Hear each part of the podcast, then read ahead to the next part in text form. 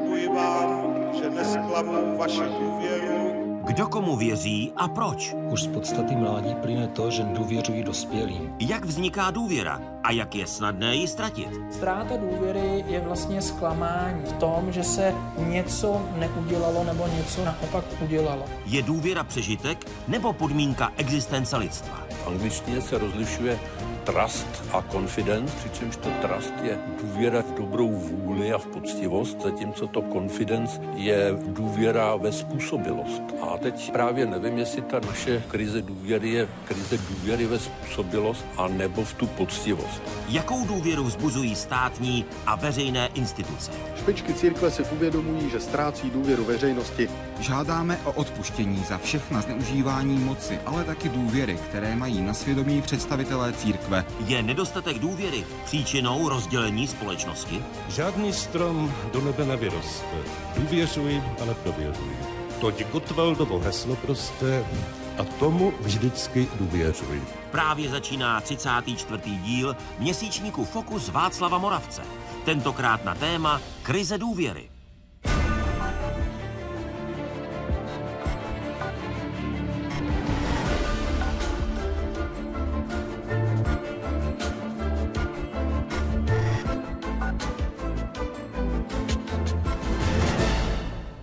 V lidské společnosti shledáváme tři hlavní příčiny sporů. První je soutěžení, druhou nedůvěra a třetí touha po slávě.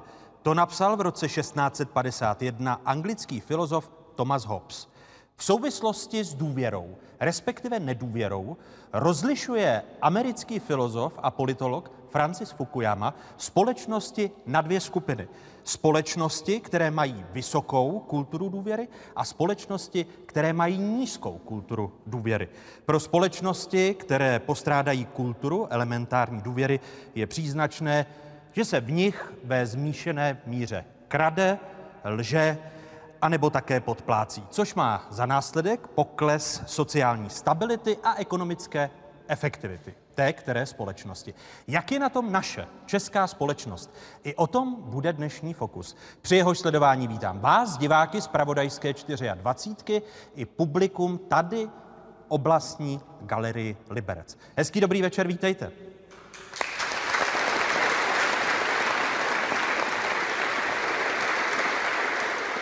Dnes jsou s námi v publiku studenti a pedagogové Gymnázia Tomáše Garrigua Masaryka Litvínov, libereckých gymnázií F X Šaldy a Jeronímova, gymnázií z Jablonce nad Nisou u Balvanu a doktora Antona Randy. A vítám i libereckou veřejnost, i přátelé oblastní galerie Liberec. Ještě jednou dobrý večer, vítejte ve Fokusu.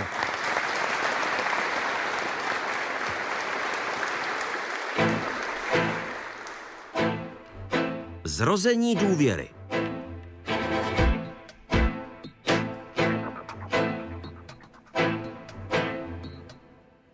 A první kapitolu dnešního Fokusu otevírají biatlonistka, olympionička Gabriela Koukalová. Hezký dobrý večer, vítejte. Dobrý večer. A druhým hostem je pak dětský psycholog Jaroslav Šturma. Dobrý večer i vám. Dobrý večer.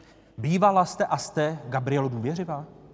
Um, řekla bych, že po většinu svého života jsem rozhodně důvěřivá byla. Um, asi součástí dospívání toho, jak se vlastně člověk vyvíjí, tak mě to postupně opouští. Opouští. Opouští. Čím je člověk starší, tím je méně důvěřivý? Myslím, že to tak je. Možná je to i v návaznosti na jisté životní zkušenosti. Jaké máte na mysli? Z poslední doby. No, řekla bych vystoupení vlastně z té svojí sportovní kariéry. Dá se to tak říct. Ten ústup ze sportovní kariéry znamenal výraznou míru nedůvěry nebo menší důvěřivosti u vás? Ano, přesně tak. Myslím, že je to možná částečně vlastně způsobené i tím, že ten sportovní svět, ať chce nebo ne, když se snažíte dělat opravdu svoji práci na té prostě nejvyšší úrovni, tak mám pocit, že do jisté míry není to výtka, ale ty lidi kolem vás, ten tým vlastně lidí, realizační tým se snaží od vás jisté životní věci, se kterými se normální populace běžně setkává, tak se snaží vlastně odklonit od vás, aby opravdu jste měli jenom ty nejnutnější povinnosti a vlastně řekla bych, že je to součást života každého sportovce. Pane doktore Šturmo, pohled psychologů na důvěru, to, jak ji tady definuje Gabriela z pohledu sportovkyně. To první, co mě napadlo, když jsem tady té zkušenosti osobní, za kterou jsem vděčný, je to, že možná ten určitý úbytek důvěry, krize důvěry, řekněme, že možná souvisí s tím, že v tom světě špičkových výkonů, jakýchkoliv špičkových výkonů, tedy i sportovních, že se tam setkáváme s přístupem k člověku charakterizovanému nikoli tím, že ho přijímáme předem takového, jako je, jak je, to znamená se stejnou vstřícností prvního i posledního, ale že ty lidi přísně řadíme, klasifikujeme podle jejich výkonu a ta, to hodnocení člověka podle výkonu to posunuje někam jinam. Tedy když sportovec slyší od trenéra, zklamal si teď moji důvěru v tomto závodě, výkon nebyl. A propo, slýchávala jste to často? Řekla bych, že možná, že jsem to slýchávala, nicméně v, jako v tomto odvětví nebo v, v oblasti těch výkonů jsem si to asi možná méně jako brala osobně. Možná to bylo způsobeno tím, anebo mi to až tolik neříkali. To nejsem, nejsem schopná si teď vzpomenout. Myslím, že vzhledem k tomu, že jsem měla relativně až zhruba skoro do konce kariéry štěstí, tak že spíš jsem se upínala na ty pochvaly za ty sportovní výkony. Já jsem vám vstoupil do řeči, pane doktore. No, vlastně je to tak, že redukujeme-li toho člověka na jeho výkon, tak je to jenom jeho dílčí aspekt. A ono to začíná, řekněme, už ve škole, když klasifikujeme žáky od jedničky do pětky. Často se stává, že té známce přikládáme také morální hodnocení. Dobrý, hodný obdivu, ocenění, pozitivního přijetí, pochvaly. Vidím, jak paní Gábina rozstává. Tehdy, když se tomu člověku tohodle dostává, tak je to dobré, ale samozřejmě je v té škole, pokud to tam je rozděleno podle Gaussovy křivky, tak řekněme dvě třetiny jsou průměrní studenti, šestina je nadprůměrných a o něco víc než šestina jsou pod tím průměrem a těmto lidem, těm pod tím průměrem se pak nutně dostává toho hodnocení, toho signálu, ty nejsi tak dobrý, tebe takhle vlastně nechci. Vysíláme mu signál, ty by ses měl změnit. Což znamená, že to může nalomit sebedůvěru jako jednu z rovin důvěry, o které se v dnešním večeru budeme bavit. Tomu... Pa, pane, pane doktore, kdy se rodí a vzniká, vznikají první pouta interpersonální důvěry, tedy vztah mezi matkou a dítětem? Je to hned po narození? Ono to, je, ono to dokonce začíná už před narozením. Ta maminka s dítětem, které nosí ve svém těle, je v kontaktu, komunikuje s ním, vylaďují se na sebe.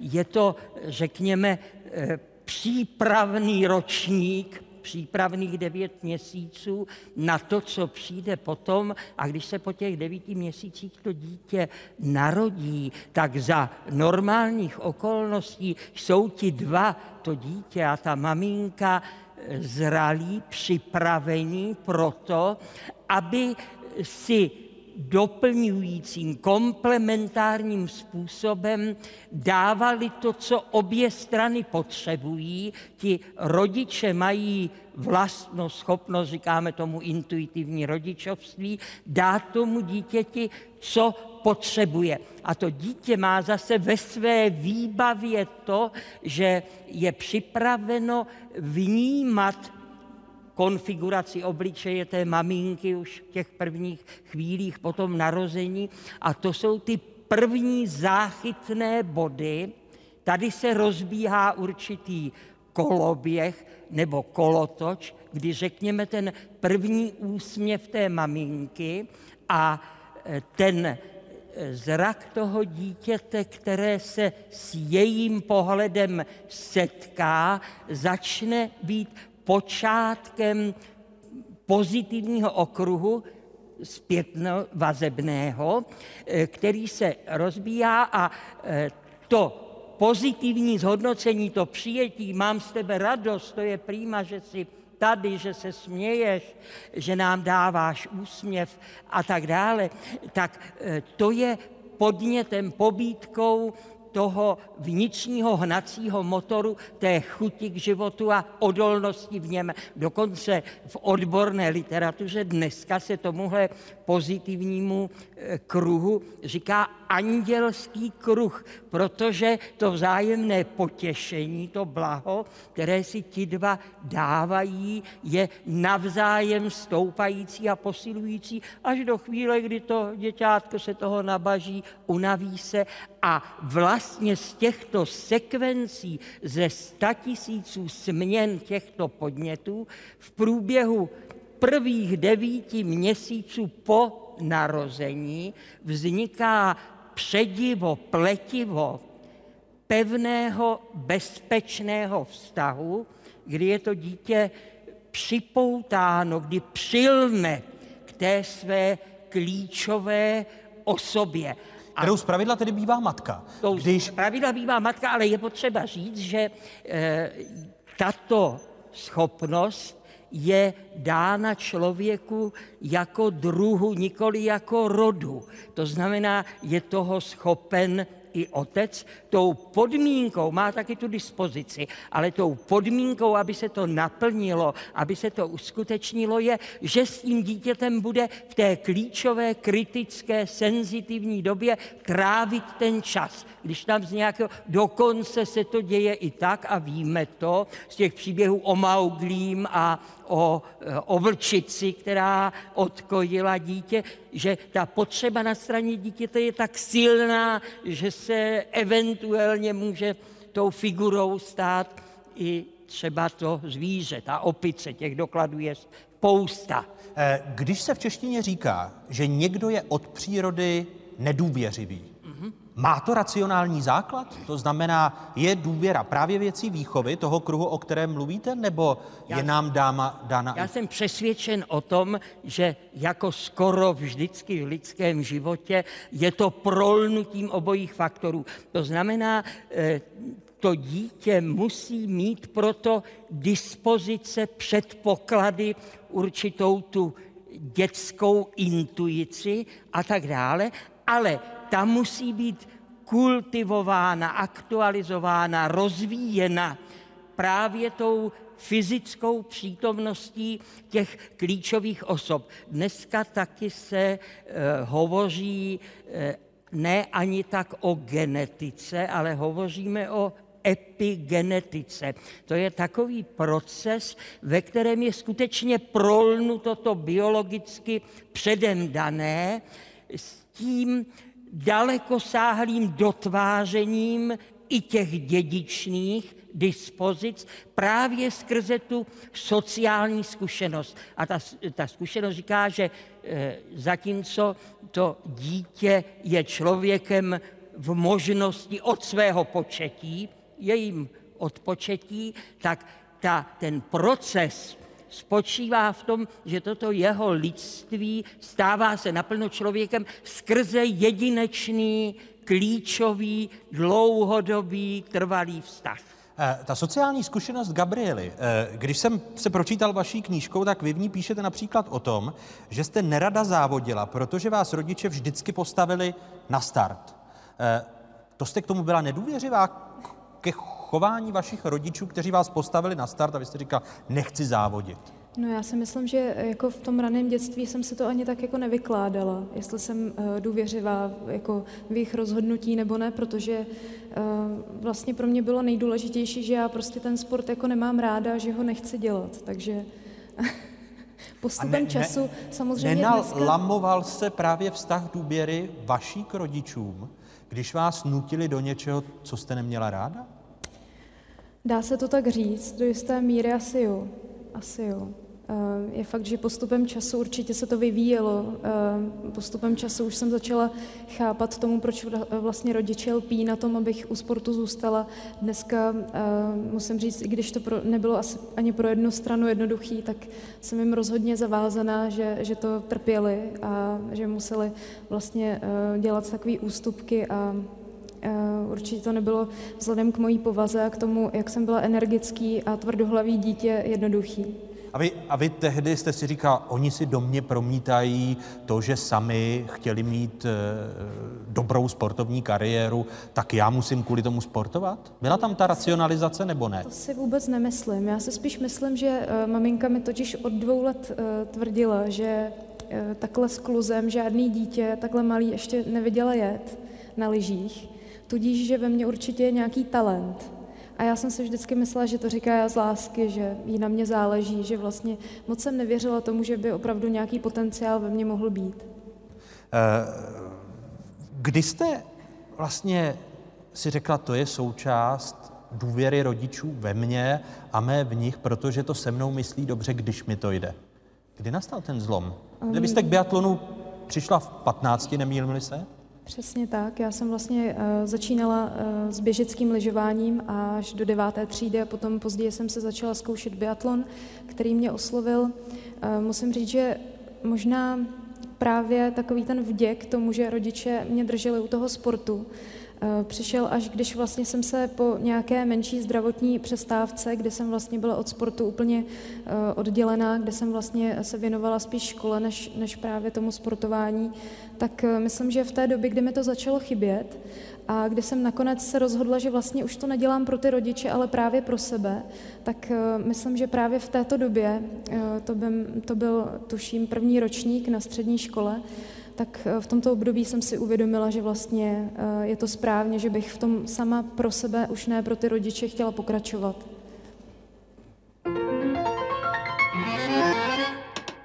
Sociologové rozlišují tři základní typy důvěry. V první řadě se jedná o sebedůvěru, tedy důvěru v nás samé. Druhým typem je interpersonální důvěra, důvěra vůči druhým. Je přitom rozdíl, zda jde o důvěru v blízké nebo v neznámé osoby. Neznámým osobám totiž důvěřujeme spíše na základě situace nebo jejich činnosti v daný okamžik. Posledním typem je důvěra systémová. Sem můžeme zařadit důvěru v konkrétní instituce, které systém vytváří, ale i důvěru v abstraktní systémy, jako je ten politický.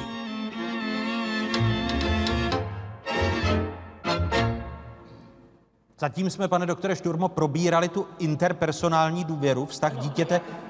Ano. Jenom dodal, to považuji za důležité, že eh, pokud jde tedy o tu, o tu důvěru, ta je založena tím prvotním impulzem, je to, že si ji nemusíme ničím zasloužit, že je jaksi předem daná.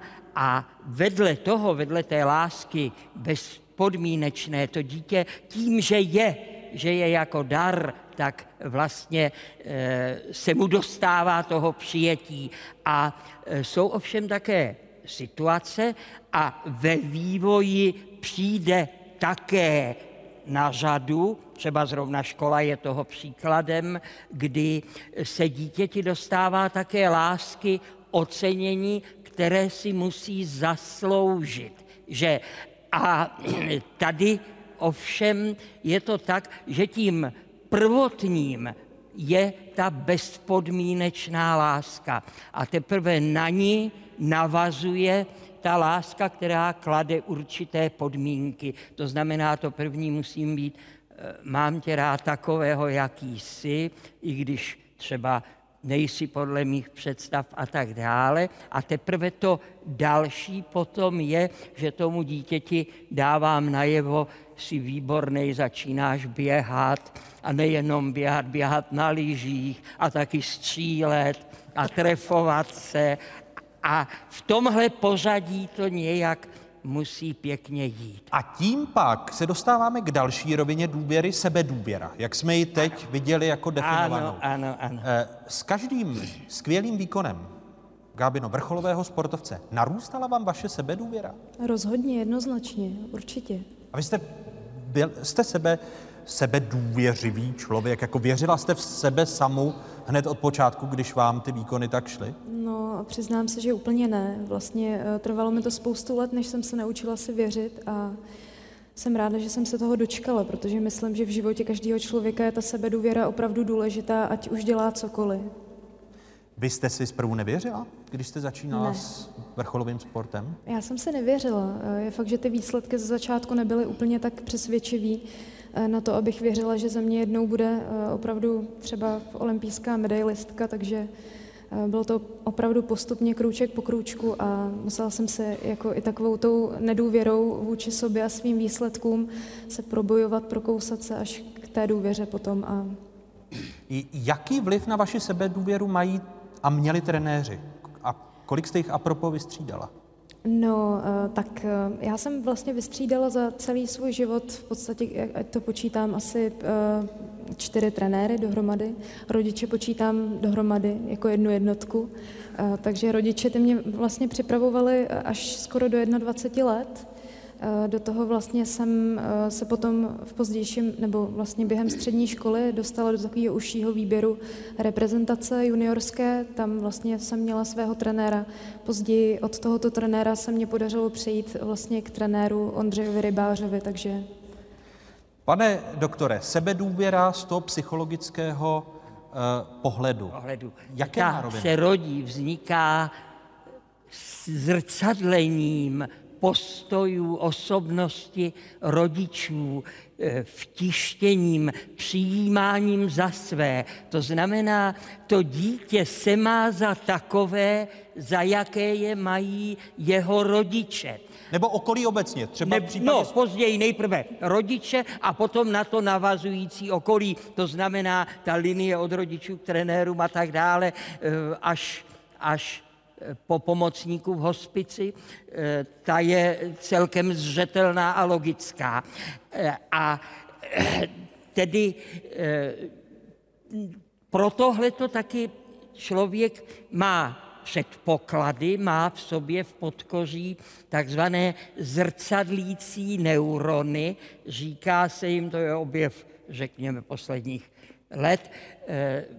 Je to tak, že když se dítě s maminkou dívají z očí do očí a navzájem se zrcadlí, tak zobrazovacími metodami zjišťujeme, že právě tyto neurony jsou aktivní, svítí, září a jejich činnost je základem, mechanismem toho, čím se rodí specificky lidský rys, kterým je vcítění.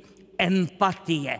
A samozřejmě s tou empatií těch rodičů, ty, ty rodiče dávají tomu dítěti infuze toho, věřím ti, jsi můj, a ta sebedůvěra samozřejmě potom se rodí. Dokonce můžeme když, říct... Když si... není zrozena hned v úvodu, dá se vybudovat později jinými aktéry, jiným ano. sociálním okolím, třeba ano, ano. trenéry? Byla doba, kdy jsme si mysleli, že když se propase ten klíčový senzitivní čas po tom narození, že to jde těžko, není-li to úplně nemožné, ale stále víc se ukazuje, že mozek je nesmírně plastický a že pořád ještě v dětství, ale prakticky až do smrti, že je schopen změny učení se a ta změna, ta proměna, ta se děje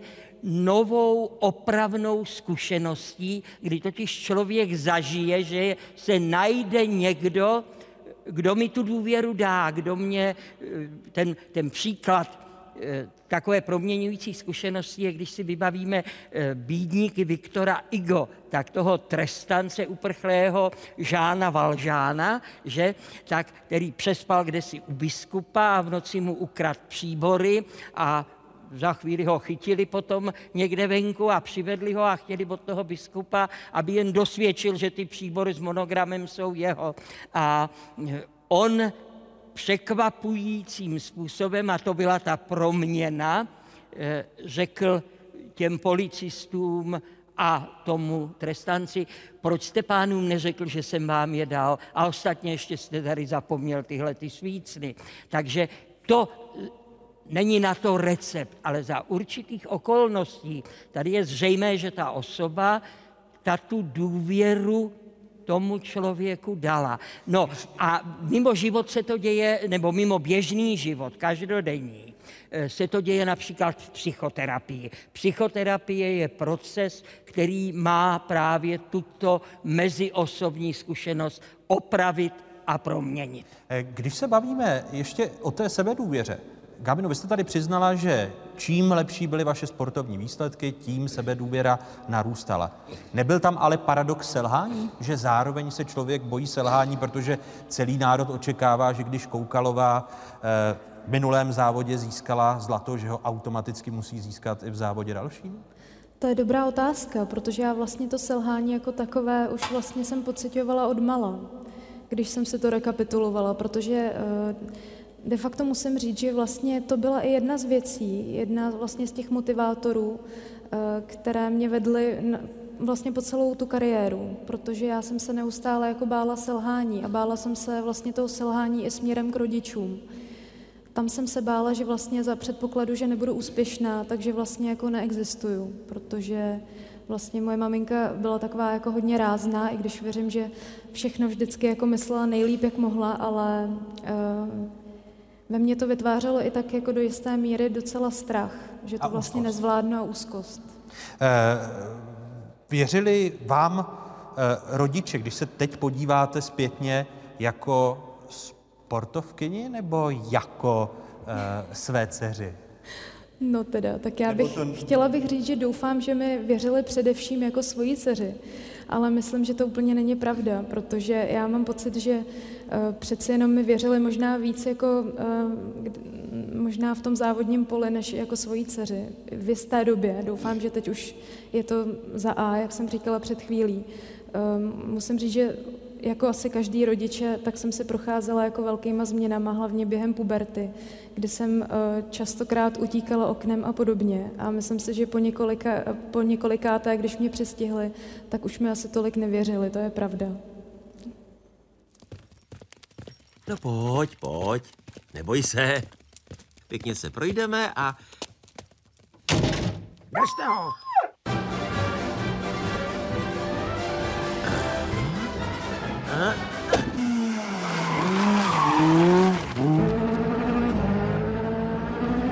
Levá dva, pravá dva, pravá pět, pravá pět.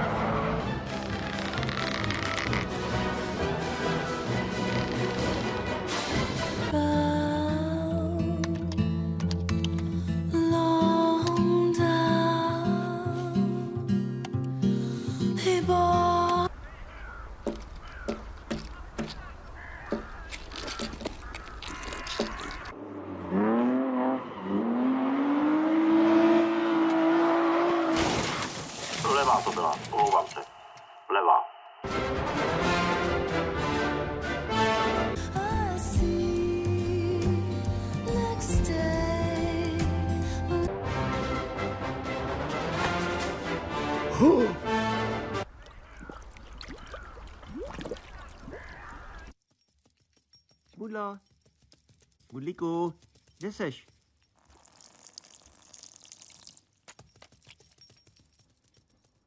Důvěra a někdy fatální ztráty důvěry v animaci Jaroslava Klimeše. E, nenadrobila jste si knížkou, kdy člověk ztratí důvěru a pouta důvěry s mnoha lidmi, protože něco otevřeně popíše? Dalo by se to jako z určitého úhlu pohledu možná, že ano.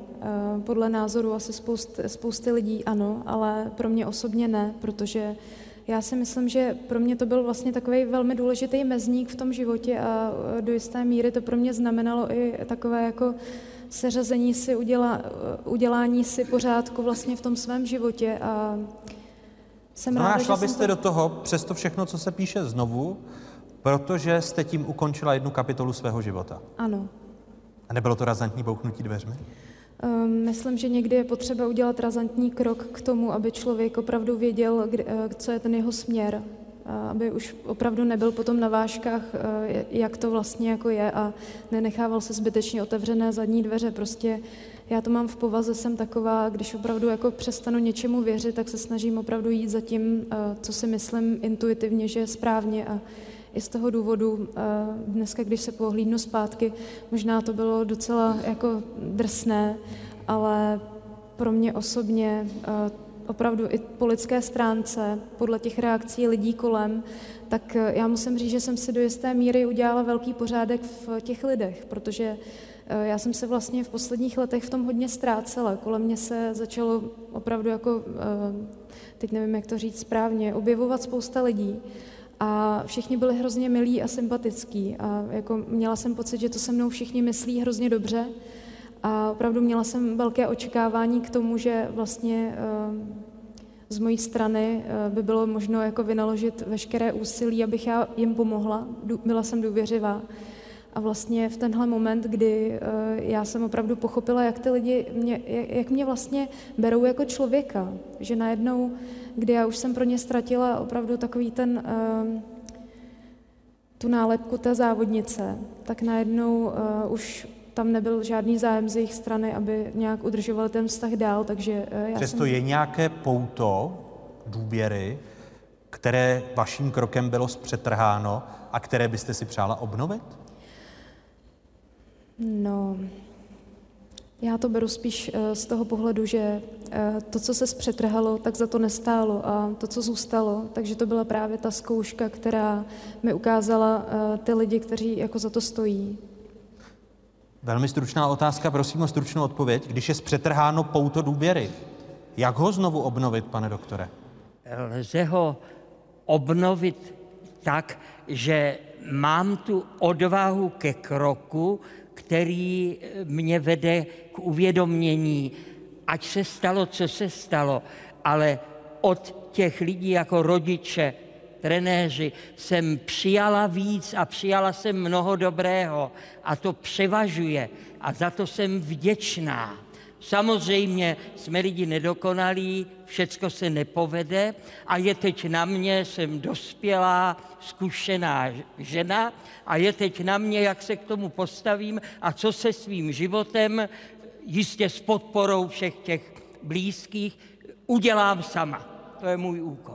Hosté první kapitoly dnešního Fokusu v kapitole Zrození důvěry. Prozatím vám děkuji oběma. Děkujeme. Hosty Fokusu Václava Moravce na téma Krize důvěry dnes večer jsou biatlonistka Gabriela Koukalová, psycholog Jaroslav Šturma, právní filozof Jiří Přibáň, sociolog a politolog Lukáš Linek, historik Michal Pullmann a podnikatel a filantrop Petr Sikora. A institucionální důvěra. Další rovina důvěry, kterou v dnešním Fokusu probíráme. Mezilidská interakce se dnes už neodehrává jenom tváří v tvář. Tato interakce e, převažovala v časech minulých. E, čím dál větší část té mezilidské interakce se přesouvá do virtuálního prostoru. Nejčastěji na sociální sítě. A to platí ve velké míře zejména u té nejmladší generace, u studentů, kteří jsou dnes tady s námi. Sociální sítě a internet. Jak na ně pohlíží a do jaké míry jim důvěřují studenti Litvínovského gymnázia Tomáše Garrigua Masaryka? Na to jsem se jich ptal, tady jsou jejich odpovědi. Rozhodně mám menší důvěru v ten kybernetický svět než ten reálný. Na tom kybernetickém prostoru tam si neověřím, jestli je to pravda, protože toho člověka nevidím. Když se třeba komunikace s někým, tak nevidím, jestli to je fakt on, jestli to je jeho pravý jméno, jestli je to vůbec jeho pohlaví pravý. Takže tam fakt jako nejde věřit. Máš nějaký falešný účet? Falešný účet ne, spíš jako, že si tam mám třeba jiný datum narození, protože když jsem byl mladší, tak mi to nedovolovalo jít, tak jsem si maximálně dal jiný datum narození. No. Všechny ty zařízení, které jsou buď připojeny k internetu nebo k nějaký síti, tak jsou sledovaný podle mě. nic není bezpečný. Už ale i třeba zkušenosti s tím, že jsem něco s někým probíral po internetu, virtuálně. No a ten člověk na druhé straně nebyl sám, byli tam třeba další čtyři lidi. A o tom jsem já nevěděl. A v tu chvíli, v té situaci je to nedůvěryhodný, protože můžeme tam spolu probírat některé citlivé témata, které třeba nechce, aby věděli ty ostatní. No a v momentě, kdy jsem na ty lidi, který jsem nevěděl, že tam s tím člověkem byli, to na ně vybalil, tak mi na to řekli, no, a my to už jako dávno víme, když jsi nám to psal. A v tu chvíli jsem byl hrozně v šoku a nevěděl jsem o tom. Zatímco právě v tom reálném světě vidím, komu to říkám, vím, koho mám kolem sebe, vím, jak nahlas musím mluvit, nebo jak potichu naopak musím mluvit pro to, aby to zůstalo jenom v tom člověku, komu to chci říct. Na internetu nakupuju opravdu málo, protože je to takový to, že je to jak s těma falešnýma profilama. Ten e-shop může spravovat někdo, kdo jakoby vás může podvést a hodně lehce, právě protože je to na tom internetu. A když už něco nakupuju přes internet, tak je to um, na e-shopech, který jsou ověřený a mají dobrý hodnocení uživatelů, jsou známí po celé České republice a tak. Já se toho nebojím, ale musím vědět, že to je nějakým způsobem ověřený ten e-shop třeba, protože já docela nakupuju docela často z internetu a posílám i platby předem a když vím, jsem si jako jistá, že to poslat můžu, tak jako to zaplatím. Já nemám problém si koupit v nějakém e-shopu něco, to praktikuji jako často, ale když jsem kupoval něco z nějakého e-bazaru od nějakého, od nějaké druhé osoby, tak prostě se stalo, že jsem poslal peníze a věc, kterou jsem žádal, kupoval, se nedostavila. Člověk ke kon- už nebyl skontaktovatelný a já jsem byl bez peněz. Navázala si přátelství s někým po sociálních sítích nebo po internetu? Určitě několikrát. A zklamal někdo tvoji důvěru právě v tom virtuálním světě, že vystupoval třeba pod falešným profilem? Zatím ne a doufám, že ani nesklamal. Na tom internetu rozhodně jsem víc ostražitější, protože nikdy člověk neví, i když napíše, nemusí to být falešný profil na Facebooku, ale když to napíše kamarádovi, nebo nemusí to být kamarád, tak ten kamarád to může tu konverzaci oskrínovat, poslat to někomu jinému a ten člověk o tom ani nemusí vědět, tak bych řekla, že v tomhle člověk musí se dávat bacha, co všechno píše. Stalo a se ti to? Je to možný, nevím, nevím přímo o tom, občas to dělám taky, takže asi spíš. Takže z vlastní zkušenosti důvěřuj, ale prověřuj. Ano. Stalo se mi, že jsem si takhle jakoby psala s někým a potom po mně chtěl určité informace a když jsem teda řekla, tak pojď se mnou první ven a jako můžeme si pokecat. A potom ta konverzace ustala, nenapsal, ten člověk jakoby v podstatě zmizel z toho internetu. A já i tak si myslím, že nad, takhle nad komunikaci mezi čtyřma očima, že to prostě vede u mě, že prostě na to... že vidíte i ty emoce toho člověka, ty jeho pocity, víte, že to třeba nemyslí jako ironii. A to z toho elektronického nejde takhle vyčíst, třeba z Facebooku, jestli tam dotyčnej tu větu třeba myslí ironicky nebo legraci, nebo třeba vážně. Takže já beru spíš teda tu komunikaci takhle jako normální, jako v reálném světě. Společnost nedůvěry.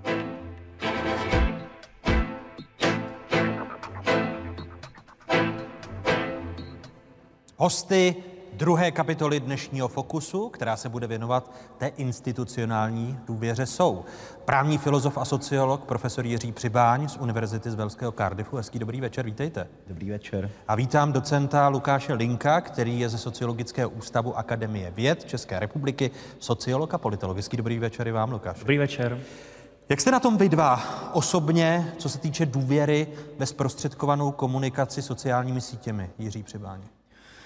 Především ve společnosti každá komunikace je nějak zprostředkovaná a mě zaujalo na těch rozhovorech s mladými lidmi, jak jsou vyspělí, jak vědí, že společnost a ta institucionální záležitost není otázka absolutní důvěry, nebo ale, že my vždycky musíme volit mezi tím, čemu věřit, čemu důvěřovat a čemu naopak nedůvěřovat. Problém je, když věříte všemu, nebo když nevěříte ničemu. Protože když nedůvěřujete ničemu, tak nedůvěřujete ani sami sobě.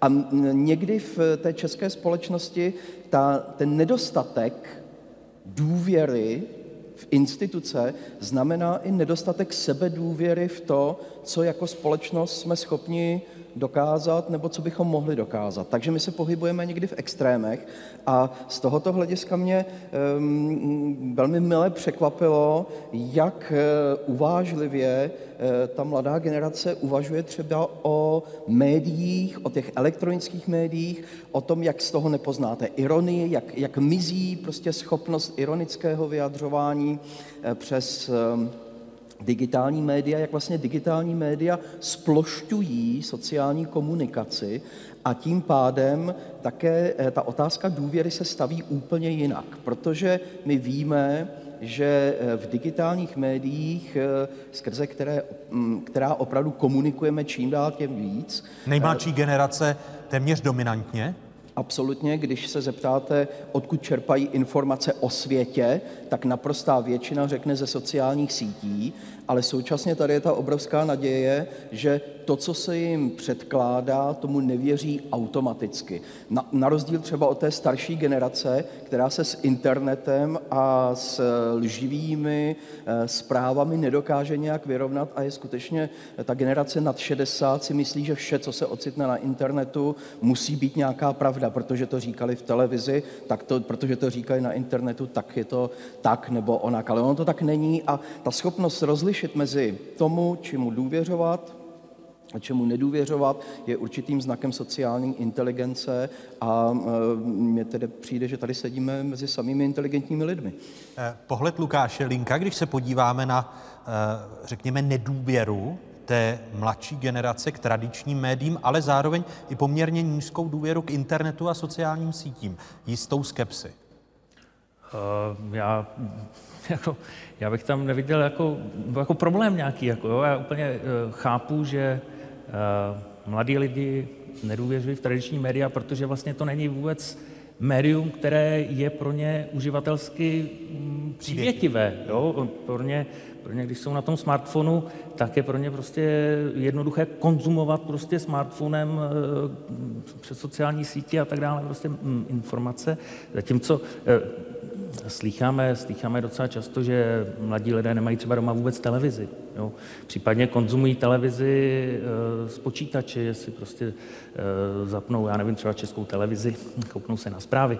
Ale jako je, je zřejmé, že to, ty klasický média typu rozhlas, tisk a televize pro mladé jsou prostě média pravěku, jakoby, jo? Takže z toho, z toho plyne je logicky jako menší důvěra v ně.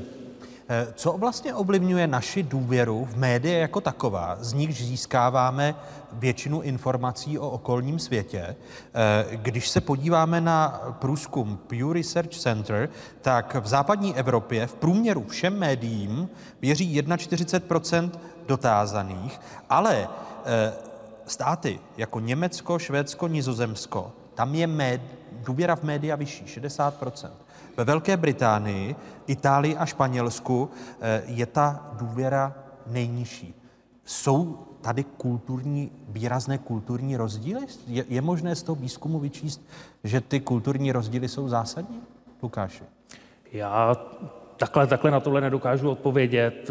Já jsem stoprocentně přesvědčený, že za těmi rozdíly v důvěře v média mezi těma jednotlivýma zeměma stojí Nějaké, nějaké větší strukturální faktory. Může to být vlastnická struktura médií, může to být kultura referování a, a, a informování v těch médiích, míra bulvárnosti těch médií a tak dále. Jo. Takže jednoduchý argument říct, proč v Anglii je nižší důvěra v médií než ve Švédsku, nebo tak to, to nedokážu říct. Protože ve Velké Británii třicet dva procent. Vezmeme-li výzkum Pew Research Center, u nás je v České republice ta důvěra průměrná, čtyřicet jedna procent, a nadprůměrná Německo, Švédsko a Nizozemsko. Já bych to možná otočil, my bychom mož, neměli možná tak důvěřovat statistikám, protože když se zeptáte na jednu a tu samou otázku, tak v Británii ji budou rozumět jinak než v tom Německu. A když se zeptáte na média v Británii, tak oni nebudou myslet B B C, ale zrovna tak ten bulvární tisk, který v Británii hraje velmi důležitou roli pro potvrzování nějakých předsudků, ale i pro zábavu, protože média nemáme jenom proto, aby abychom čerpali pravdivé informace nebo fakta. Média jsou tu pro zábavu, pro reklamu. Ta plní, média plní mnoho funkcí, takže když někdo otevře bulvární tisk, nechce se dozvědět pravdu o politicích, ale chce se dozvědět drby, intimnosti, skandály a tak dále. Takže ta funkce médií potom neznamená nutně zpráv, pravdivou zprávu o světě nedostáváme z médií. Dostáváme mnoho zpráv z médií a ty mají různou funkci. Vy jste mi vzal vítr z plachet, protože další data chci ukázat, to Českého statistického úřadu a Centra pro výzkum veřejného mínění, jak se proměňuje důvěra, naše důvěra v instituce a jak se proměňoval v uplynulých letech.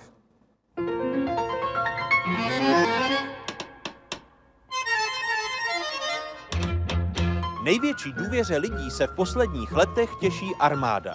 V březnu roku dva tisíce osmnáct je podle sociologického šetření Centra pro výzkum veřejného mínění důvěřovalo šedesát devět procent Čechů, Moravanů a Slezanů. Jen o tři procentní body méně pak měla policie České republiky. Soudům věřilo padesát šest procent dotázaných. Důvěra ve všechny tři zmiňované instituce od počátku tisíciletí spíše rostla. Totéž je možné říci i o bankovních domech, kterým důvěřovala zhruba polovina dotázaných. Od počátku milénia za to klesá důvěra lidí v tradiční sdělovací prostředky. Tehdy jejich důvěryhodnost dosahovala až sedmdesát procent. V březnu roku dva tisíce osmnáct věřilo rádiu už jen padesát dva procent oslovených, televizi čtyřicet tři procent a tisku třicet devět procent lidí. Internetu pak vyjádřilo svoji důvěru čtyřicet šest procent dotázaných, což je v posledních pěti letech v podstatě neměnný stav. Důvěře přibližně poloviny národa se těší instituce prezidenta republiky, i když v posledních osmi letech toto číslo spíše klesalo. Vládě důvěřuje třetina Čechů, Moravanů a Slezanů. Ve srovnání s lednem roku dva tisíce deset je toto číslo přibližně poloviční. Ještě hůře jsou na tom s důvěrou veřejnosti obě komory Českého parlamentu. Důvěra, respektive nedůvěra veřejnosti v Poslaneckou sněmovnu a Senát tradičně kolísá, a to v závislosti na aktuálních politických událostech. Daleko lépe jsou na tom s důvěrou krajská zastupitelstva, kterým věří přibližně čtyřicet pět procent dotázaných. Z veřejných činitelů je pro občany České republiky nejdůvěryhodnější starosta. Hodnota důvěry kolem šedesáti procent je této funkci projevována v posledních letech stabilně. Podobná je i podpora obecního zastupitelstva.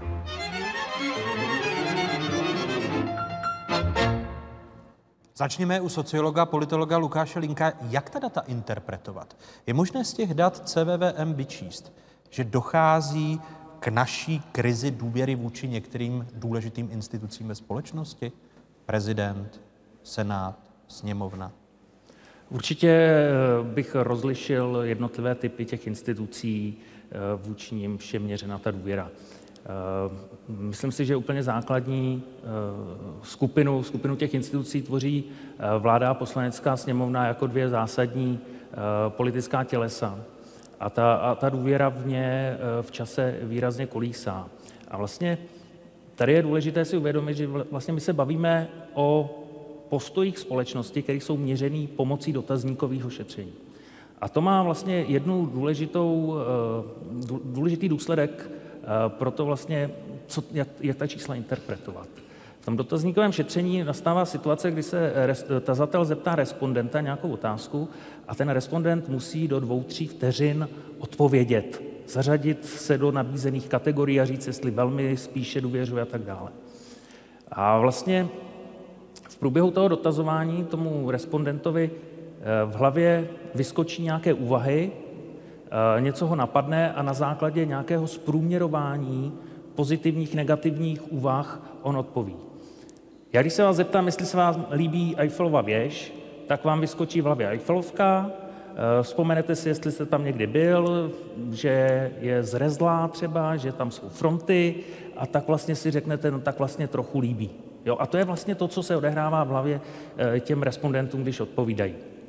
A vlastně na základě těch úvah, které jim problesknou, oni dávají buď pozitivní nebo negativní odpovědi. Proto, proto vlastně jsou i ty odpovědi v čase dosti proměnlivé, například v případě Poslanecké sněmovny a, a, a vlády. Jo, takže... Přesto ale vidíme ten trend na celostátní úrovni, nárůst nedůvěry v politické instituce na celostátní úrovni. Vezmeme-li si úřad prezidenta od počátku devadesátých let do současnosti. Vezmeme-li si vládu. S čím to souvisí? Kde jsou ty mezníky? Opět, opět prezidenta bych dal stranou, to je zase specifická instituce, která u níž ta důvěra je založená trošku jinak, než jsou ty ryze politické instituce, jako je vláda a Poslanecká sněmovna.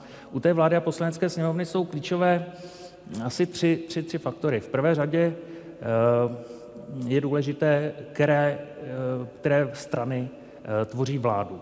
My, my totiž v čase vidíme, že se proměňuje důvěra voličů jednotlivých stran v závislosti na tom, která strana je u vlády. Krásně jsme to mohli vidět v roce dva tisíce sedmnáct osmnáct. Začátek roku dva tisíce sedmnáct, vláda Bohuslava Sobotky, sociální demokracie, K D U, ANO. Vlastně v tu dobu voliči těchto stran důvěřovali vládě v padesát až šedesát procent. Jakmile na jaře došlo k problémům s odvoláním Babiše, důvěra voličů obecně klesla, všech jakoby voličů, ale primárně u voličů ANO, protože vlastně ten jejich lídr nebyl jakoby členem vlády, už to nebyla úplně ta jejich vláda a e, ta důvěra voličů ANO klesla, zatímco u těch voličů ANO, e, sociální demokracie a K D U nejméně. Jakmile v říjnu byly volby, následně byla ustavena Babišova vláda, tak vidíme nárůst důvěry ve vládu mezi voliči. Ano, zatímco důvěra voličů K D U a sociální demokracie logicky klesla. A co je fascinující, samozřejmě v červnu, jak byla formu, v červnu dva tisíce osmnáct formována a, um, druhá Babišova vláda, tak vlastně dochází zase k nárůstu důvěry ve vládu mezi voliči sociální demokracie, logicky je to jejich vláda, a co je důle, zajímavé, i důvěra mezi voliči komunistické strany. My vlastně v současnosti máme situaci, když čtyřicet procent voličů komunistické strany důvěřuje české vládě. A je to vlastně nejvyšší míra důvěry voličů komunistické strany v českou vládu za vlastně celou historii. Protože vlastně nikdy nenastala situace, že to byla v ozovkách trochu jejich vláda. Eh, Jiří, když se podíváme na proměnu té důvěry ve formální instituce, tak jak ji hodnotit? Eh. Především je asi důležité říct to, co tady zaznělo už, že když se bavíme o té důvěře, tak je tady důvěra v instituce, pak je tady důvěra v určitá obecná pravidla, podle kterých ty instituce fungují, a pak tedy víme, že každá instituce má nějaký personální prvek, že ty instituce tvoří nakonec lidé, kteří je reprezentují. A ta důvěra vlastně, nebo ty statistiky jsou skutečně proměnlivé, se proměňují i podle toho, jací lidé se v těch institucích ocitají a v těch ústavních funkcích. Ale je tady určitý obecný trend, kdy čím víc moci ta instituce má, tím menší důvěru může mít. Podívejte se, jak malou moc má armáda v české společnosti. A proto jí důvěřujeme, protože ona není důležitá. Jak se v prezident, ta důvěra v prezidenta byla vždycky velmi vysoká, protože on fungoval jako kvazimonarcha po celou dobu československých dějin. V okamžiku, kdy jsme změnili systém volby prezidenta a zjistili jsme, že o to, o to, kdo bude prezidentem, se musí svést politický boj v přímé volbě, tak najednou pochopitelně ta polovina, která prohraje, nebo ta menšina, která prohraje, si říká, mám já důvěřovat, mohu já důvěřovat tomuto prezidentovi, a zase záleží na té konkrétní osobě, jestli si chce vybudovat obecnou důvěru společnosti, a nebo jestli mu stačí budovat si důvěru pro ten svůj klan, pro ten svůj voličský, pro, pro svou voličskou základnu a, a pro ten svůj kmen, a, a vlastně tu společnost chce rozpoltit a tu druhou stranu chce vyřadit ze hry. Takže o tom, čemu důvěřovat, A naopak, jestli ta institucionální nedůvěra se prohlubuje, jestli je to nějaký obecný kulturní trend, anebo jestli je to trend, který reaguje na politický život společnosti, to jsou vždy otázky, které nemají jasnou odpověď, ale nepochybně oba ty důvody mají svou důležitost. Jak vnímáte to, že armáda a policie se po mnoha letech ocitli opět na prvních místech těch institucí, které mají důvěru, protože to je zásadní rozdíl s devadesátými lety, kdy tyto instituce měly důvěru nižší? Tak určitě, určitě je důležité si uvědomit, že to jsou nepolitické instituce. Jo? To je vlastně klíčový pro pochopení vyšší důvěry v té instituce, protože najednou tam není ten problém toho, že vlastně ta instituce má stranického držitele, kterému vlastně stoupenec jiné strany nedůvěřuje. Takže primárně tam hraje tato nepolitičnost roli. A myslím, tady bych navázal na, na pana profesora Přibáně. Prezident, nebo instituce prezidenta byla v Česku dlouhodobu taky takhle vnímána, jakoby vlastně nepolitická, až vlastně zavedení té přímé volby silně e, změnilo tenhle ten ráz a vlastně to ryze politická instituce. A proto i ta důvěra e, v posledních pěti letech e, bývá nižší. I když tady bych doplnil ještě konec, konec prezidentování Václava Klause, to byla taky silný pokles důvěry, zvláště v souvislosti s tou amnestií. Ano, vy, vy právě narážíte na třešničku na dortu Klausova prezidentského období, což byla amnestie, to znamená, že i odráží konkrétní aktuální kroky logicky u těch politických institucí důvěru či nedůvěru Já myslím, veřejnosti. Že na indikátory té důvěry ve vládu s poslaneckou sněmovnou bychom měli nahlížet jako na indikátory spokojenosti s fungováním. Jo, v angličtině se proto používá dokonce termín approval rating. Jo, vlastně je to nějaké hodnocení fungování té společnosti. A moc bych to nestotožňoval s jakoby důvěrou v instituce jakoby, jakoby v silnějším významu. Jo, spíš je to nějaké evaluativní spokojenost a tak dále. Prosto souhlasím a jenom bych to doplnil, že třeba ve Spojených státech existuje hluboká krize důvěry v prezidenta, ale zároveň je to kompenzováno vysokou mírou té důvěry v systém, kdy vám řeknou, dokud máme první dodatek ústavy, nemáme se čeho bát. My si věříme, že toto je jenom momentální krize, tento pořad se jmenuje krize důvěry ta, a nebojíme se krize. Krize jsou i prospěšné, protože po těch krizích se vždycky nějakým způsobem ta společnost posune a může se i posilnit, posílit. To víme ze sportu. Protože krize mají mobilizační efekt. Přesně tak, to víme ze sportu, zrovna tak jako ze sociální psychologie, že, že co nás nezabije, to nás posílí, ale platí to i o politických institucích, o systémech a konec konců i o společnosti jako takové. Každá společnost, která si projde nějakou krizí posílená, tak to pro ní znamená obrovské, obrovský benefit do budoucna. Vy jako sociologové, když jsem v úvodu dnešního Fokusu zmiňoval to členění amerického politologa a filozofa Francisa Fukuyamy, že existují společnosti, dva typy společností, jedna společnost s nízkou kulturou důvěry a společnost s vyšší kulturou důvěry. Jak je na tom česká společnost? Můžeme to z těch různých indikátorů, mnoha statistických dat a výzkumu, Lukáši, charakterizovat, jakou jsme vlastně společností? Záleží, záleží na to, s čím tu Českou republiku budeme srovnávat. Jo, jestli budeme srovnávat e, se Sudánem nebo s Botswanou, tak samozřejmě jsme společnost s velkou mírou důvěry.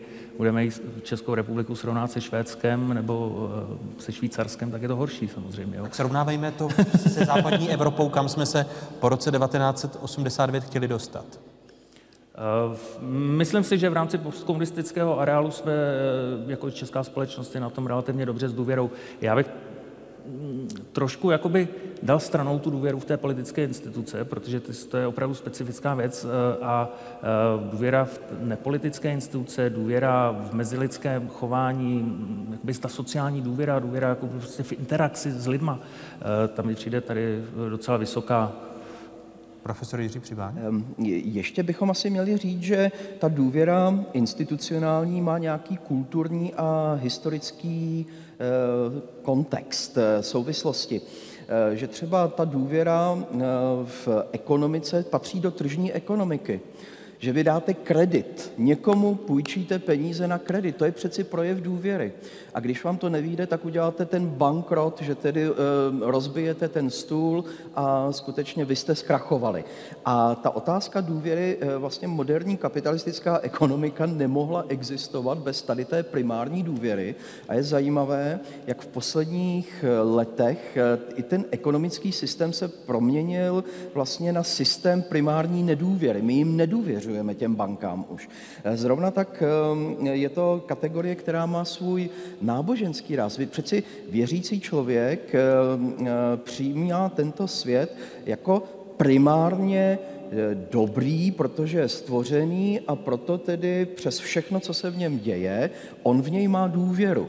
A tady zaznělo takové to v té sociální psychologii, že jsou nějaké neurony, které svítí, ale velký filozof dvacátého století Emmanuel Levinas říkal, že ta důvěra vlastně vzniká i tím, když se podívám do tváře druhého člověka, který je úplný cizinec, ale v té tváři já najednou vidím nejenom sám sebe, ale celý vesmír, který mohu pojmout jako absolutní důvěru ve vlastní a obecnou existenci. A to je, to je strašně důležité, protože česká společnost je velmi sekulární a česká společnost má malou zkušenost s kreditem vůbec, a proto my důvěřujeme těm, které známe, podle tváří, důvěřujeme starostovi, důvěřujeme sousedovi, ale tu obecnou důvěru pěstujeme mnohem méně. A ještě důvěřujeme úřadům, když se podívám do historie. Karel Čapek v roce devatenáct set dvacet pět napsal, že, cituji, v české společnosti je přítomná mystická důvěra, že úřady se mají o všechno postarat a že k tomu mají plno prostředků. Konec citátu. Platí to stále? Tak já... Mystická důvěra vůči úřadu? Tak já, já... V prvé řadě asi ty úřady máme, protože po nich něco chceme, takže předpokládáme, že se o to postarají. Jo, proto máme prostě jednotlivé úřady, aby dělali to, co mají dělat. Takže z tohohle hlediska samozřejmě určitou důvěru to, to jako asi máme, když, když ty instituce já, formujeme. Já bych spíš řekl, o to, ono už je to v tom českém názvu, že my říkáme starosta. Jo, že my očekáváme, že se o nás někdo postará, takže ona to není důvěra, ale ona je to spíš očekávání, že tedy bude o nás nějakým způsobem postaráno. Ale ta důvěra, s tím možná souvisí i ten nedostatek sebedůvěry, že tedy se také musíme o sebe postarat my sami. Takže ten Čapek tady hovoří spíš o jisté mentalitě závislosti. To je trošku něco jiného, nežli důvěra. Závislost je e, vlastně záporná vlastnost, zatímco důvěra znamená, že já přes všechno, nebo e, e, mám tu, tu základní orientaci, e, že tedy chci důvěřovat. Eh, hosty další části, druhé části dnešního Fokusu eh, byli právní filozof a sociolog profesor Jiří Přibáň a sociolog, politolog, docent Lukáš Linek. Prozatím vám děkuju.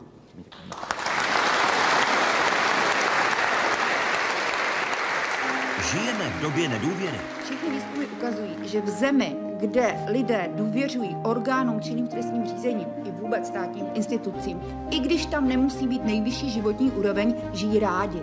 Proč sytí hladovému nevěří a proč hladový nevěří sytému? Důležitou věcí je umravnit poskytovatele půjček, aby nemohli zatěžovat lidi neuměrnými, já si troufnu říct, lichvářskými úroky, poplatky, úroky z úroků a tak dále. Proč se lidé snaží navzájem přechytračit? Krize důvěry je dokonce v důvěru samo, protože dnes se nemůžete skoro spolehnout na nic. Koupíte-li se auto, tak nevíte, jestli to auto náhodou nebylo ukradené. Jaké důsledky mohou mít zklamané naděje? Věřím, že když ještě nám učitelé a učitelky dají chvíli důvěru, takže je nesklameme. Odklad otřásl důvěrou učitelů i ředitelů škol v ochotu i schopnost vlády se s tímto stavem vypořádat. Jak těžké je důvěru znovu nalézt? Nemůžete chtít napravit důvěru tím, že budete chtít po někom, aby něco nedělal. Sledujete třicátý čtvrtý díl měsíčníku Fokus Václava Moravce. Tentokrát na téma krize důvěry. Neférové smlouvy nebo rovnou šmejdské obchodní praktiky? Obyčejný člověk se s tím setkává dnes a denně, shodnou se manželé Navrátilovi z Moravské Třebové. On obvykle naletí, a ona ho z toho postupem času vytahává a dává do věci do pořádku. Natáčela Marta Pilařová. Já tomu říkám vždycky džungle. Dnešní život je vlastně džungle. Já už jsem se zapřisáhnul, že jak uvidím cizí číslo a když mi někdo bude něco nabízet, že automaticky ukončím hovor, jenomže ono někdy to nejde. Oni jsou tak sladcí, že tak slibujou, slibujou, že člověk někdy neodolá. No. Člověk někdy trošku zazmatkuje, nabídka je lukrativní, no stačí jedno slovo a je to. No ale samozřejmě jsme oslovováni i osobně. Třeba ta naše kauza tehdy, když jsme nakupovali a stál tam stánek s vyobrazením Baroše, fotbalisty, no a taťka neměl co dělat, tak tam zaskočil. Vím, že mi slibovali, že se na nic neuvazují, že zkrátka, když Učím tady vyplním něco, že, že vyhrají. Takže tak jsem to risknul a šel jsem do toho. No a výsledek byl po asi měsíci a půl nám přišla obálka domů a tam už byla prostě jenom kopie smlouvy a bylo k tomu přiložených asi deset složenek s vyčíslenou částkou a prostě konec. No. Takže manžel byl pojištěn. No mě to hodně nastartovalo, no, takže jsem vlastně e, napsala dopis, že byl manžel mylně informován, e, že jsme teda se měli zúčastnit jenom soutěže. Na to dlouhou dobu nikdo neodpověděl, ale zase přišla upomínka. No, potom jsem tam napsala ještě jednou a zatelefonovala a pak přestalo všechno chodit. Připadal jste si napálený, když jste se vlastně nakonec ukázalo, jak to bylo? No tak určitě, že jo, protože já nevím, nezdá se mi to férový jednání, když v dnešní době je to asi běžná praxe, že jo, tady takovýhle postup. A to zrovna se mě stalo před dvěma měsíci, že mi nabízeli nějaký zdravý produkty, všechno bude zdarma, na vyzkoušení, nebudu platit poštovné, nic. No a já jsem říkal paní, že o to nemám zájem, že mám špatné zkušenosti, že se určitě na něco uvážu, pak mi budou chodit ty produkty dál a ona mě ujišťovala, že ne, v žádném případě. Sotva jsem nahlásil osobní údaj a adresu, tak všechno bylo jinak, zaplatím základní poplatek sto dvacet devět korun, přijde mi to domů. Tak jsem oponoval, že to nechci, že o tom to nebyla řeč. No a paní změnila tón, řekla mi, že ať to koukám zaplatit, jinak, že se budu divit a položila telefon. Já jsem si svého času nechala udělat pojistku s tím, že jedno z kritérií jsem chtěla mít pojištěnou pracovní neschopnost. No, takže jsem si prověřila přes svého pojišťovacího agenta, přes na internetu a byla jsem si stoprocentně jistá, že mám dobrou pojistku. No a opět jsem narazila, protože jakmile jsem začala být nemocná, po měsíci a půl mě z toho stávajícího zaměstnání v podstatě ve zkušební době a kvůli tady té nemoci propustili. Takže jsem dál pokračovala v nemoci, ale když jsem požádala o vyplacení dávek, tak mě napsali, že pouze za dobu pracovního poměru. Maminka má osmdesát jedna roku, takže už tady tyto věci moc nechce vyřizovat, ale přesto prostě dostala se do situace, kdy ji navštívil pán z ulice, jo, ona ho znala, no, přišel se jí podívat na to, kde odebírá elektriku, kde odebírá plyn. A ujistili na tom, že když jí to udělat, tu změnu, takže jako osoba starší šedesáti pěti let bude mít obrovskou slevu, takže to mamka podepsala a po nějaké době jí začali telefonovat, myslím si, že to byla vlastně ta její stávající dodavatel s tím, že se jim tam objevila nějaká, že nějaký ten převod a ona z toho byla taková nějaká zděšená, takže jim začala dávat moje telefonní číslo, že musí jednat se mnou. Nakonec teda vlastně ta stávající společnost využila té možnosti, že do čtrnácti dnů lze od nějakého závazku ustoupit. Ještě, že tě mám, mamko, ona to umí vyřídit všechno. Já, já bych řekla, že to je na denním pořádku. Jsem, no, na denním pořádku a právě, že mám hodně kamarádů, kteří když podepíšou smlouvu, a nějak se jim to pak přestane líbit, tak přijdou za mnou, přečti si to, řekni mi, co jsem udělal špatně, že jo.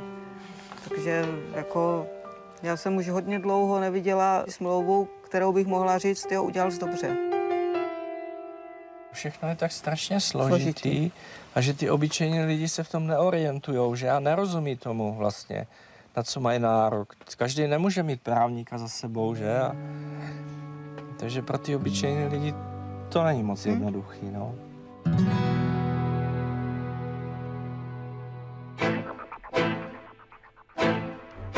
Zrání důvěry.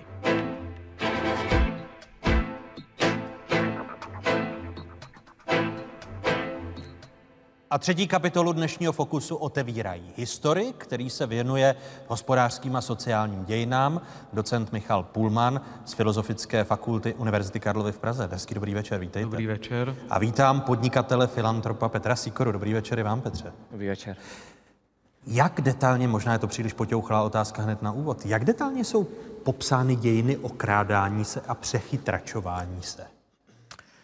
To je strašně komplikovaná otázka, protože má spoustu rovin, kde um, hraje, hraje roli nejenom ta rovina bezprostřední, jako mezilidská, ale i ta, řekněme, strukturální, v tom smyslu toho velkého, řekněme, řekněme rozkrádání. Takže zkoumá se, zkoumá se na různé úrovni, třeba v meziválečné době se zkoumá, jakým způsobem se vlastně jako veřejné peníze používaly na to, kdo vlastně, jaké sítě existovaly, nebo jaké sítě vlastně se si, tak říkajíc, rozebíraly ty peníze a tak dále. Předpokládám, že to mezilidské okrádání se a vydělávání na důvěřivosti a důvěře, jako jsme viděli v reportáži Marty Pilařové, že vás jako historiky tak nezajímá, ale ta institucionální, to je zajímavější. Ono se spíš jako k tomu obtížněji dostáváme, k těm pramenům jako z prostředí všedního dne se dostáváme mnohem obtížněji, než jako k tomu, jak se rozdělovaly peníze na úrovni státu nebo na úrovni samospráv. Proto je logické, že nemáme tak popsané šmejdy v minulosti, jak o nich víme v současnosti. Ta institucionální věc, rozkrádání či porušování důvěry, tak tu zkoumáme a začínáme mít dobře popsanou od kterého roku? Dobře popsanou, vysvětlenou. Ono se stále jako to, tohle zkoumá, je to skutečně jako živé téma. Um, Zkoumá se hodně v poslední době to, čemu se říká demokratizace veřejné správy, zejména mezi šedesátými a devadesátými lety devatenáctého století. Ona tedy, ta Stadionova reforma, byla vyhlášena už v roce osmnáct set čtyřicet devět, ale za Bachova absolutismu ještě ty samosprávy úplně nefungovaly. No a oni právě mezi těmi sedmdesátými a devadesátými lety zjistili, že si můžou vzít půjčky. Poměrně velké půjčka, my to vidíme i ve veřejném prostoru, jsou nastavěny z těch sedmdesátých až devadesátých let devatenáctého století ty velké školy a velké infrastrukturní projekty. No a tam přesně ta německá samospráva si vzala velkou půjčku, postavila tuhle tu výstavnou školu, no a pět procent, to si to teď odhaduji, ukradla. Tohle to viděli Češi. Také postavili samozřejmě školu nebo, v, nebo kanalizaci a tak dále a také tam vlastně určitou část těch peněz, část těch peněz zmizela. Tohle to se velmi výrazně prohloubilo právě v tom meziválečném období. Ono, nemějte mi to za zlé, bude to možná nevkusné takhle mluvit v období, kdy si připomínáme z té výročí vzniku republiky, ale z tohoto hlediska právě ta první Československá republika nebyla vůbec ideální. Ta míra korupce byla poměrně vysoká, a to jak na úrovni e, vlastně těch sítí, tak na úrovni toho, kolik se vlastně rozkradlo. A ono to bylo do určité míry i pochopitelné. Takže všichni kradou už od první republiky? Ono to bylo do určité míry pochopitelné, protože ty nové elity to chápali tak, že konečně dostali ten stát, který má být zárukou toho, že ten český národní projekt prostě bude dobře fungovat. Jo, oni to ani nechápali jako rozkrádání. A to je také typické na té, na té struktura, na tom strukturálním rozkrádání, možná dodnes, že to často to ti aktéři ani nechápou jako, jako rozkrádání, ale jako nějaký systémový prvek, na který vlastně mají nárok. A post, později v období protektorátu nebo za komunistického režimu sice zmizel ten předpoklad, tam vlastně ty peníze veřejné nebyly veřejnými penězi, nýbrž vlastně státními, ale také prostě se z těch peněz poměrně velká částka vždycky nějakým způsobem jako zmizela. zazněla dnes, ale dnes říkáte, velmi rádi. Promiňte, že vstupuji do vaší řeči. Říkáte velká částka. Měnila se ta částka v procentech od té reformy veřejné a státní správy, tedy od, dejme tomu, roku osmnáct set čtyřicet osm, anebo se ta procenta drží? Odhady, odhady, že za té první republiky se mohlo, tak říkajíc, ukrást mezi těmi pěti a dvaceti procenty a dnes jsme rádi, když se padesát procent veřejných peněz využije na stavbu té dálnice, která má stát a zbytek tak nějak zmizí. Já to neříkám, že to je normální, ale v české společnosti jsme na to tak nějak zvyklí a je to určitá sedimentovaná zkušenost, která tady je právě vznikala, rodila se, řekněme, v té druhé polovině devatenáctého století. Byť, jak říkám, za, za Rakouska ta míra korupce nebyla zdaleka tak vysoká jako za první Československé republiky. Uh, vy jste, Petře, pracoval někdy se státními, se státními firmami nebo se státními penězi, abyste se setkal s tím, co popisuje pan docent Pullmann? Uh, velmi málo. Obecně, jak v té době podnikatelské, jsme měli celkem štěstí na to, že se státem jsme prakticky neobchodovali, protože většinou našich zákazníků byly soukromé firmy, hlavně na počátku menší firmy a potom i velké banky třeba. A i v případě Dobrého anděla, tam samozřejmě mezi státní správou a, do, a Dobrým andělem ten kontakt je. Já mám to štěstí kolem sebe na dlouhodobě na šikovné a pečlivé lidi.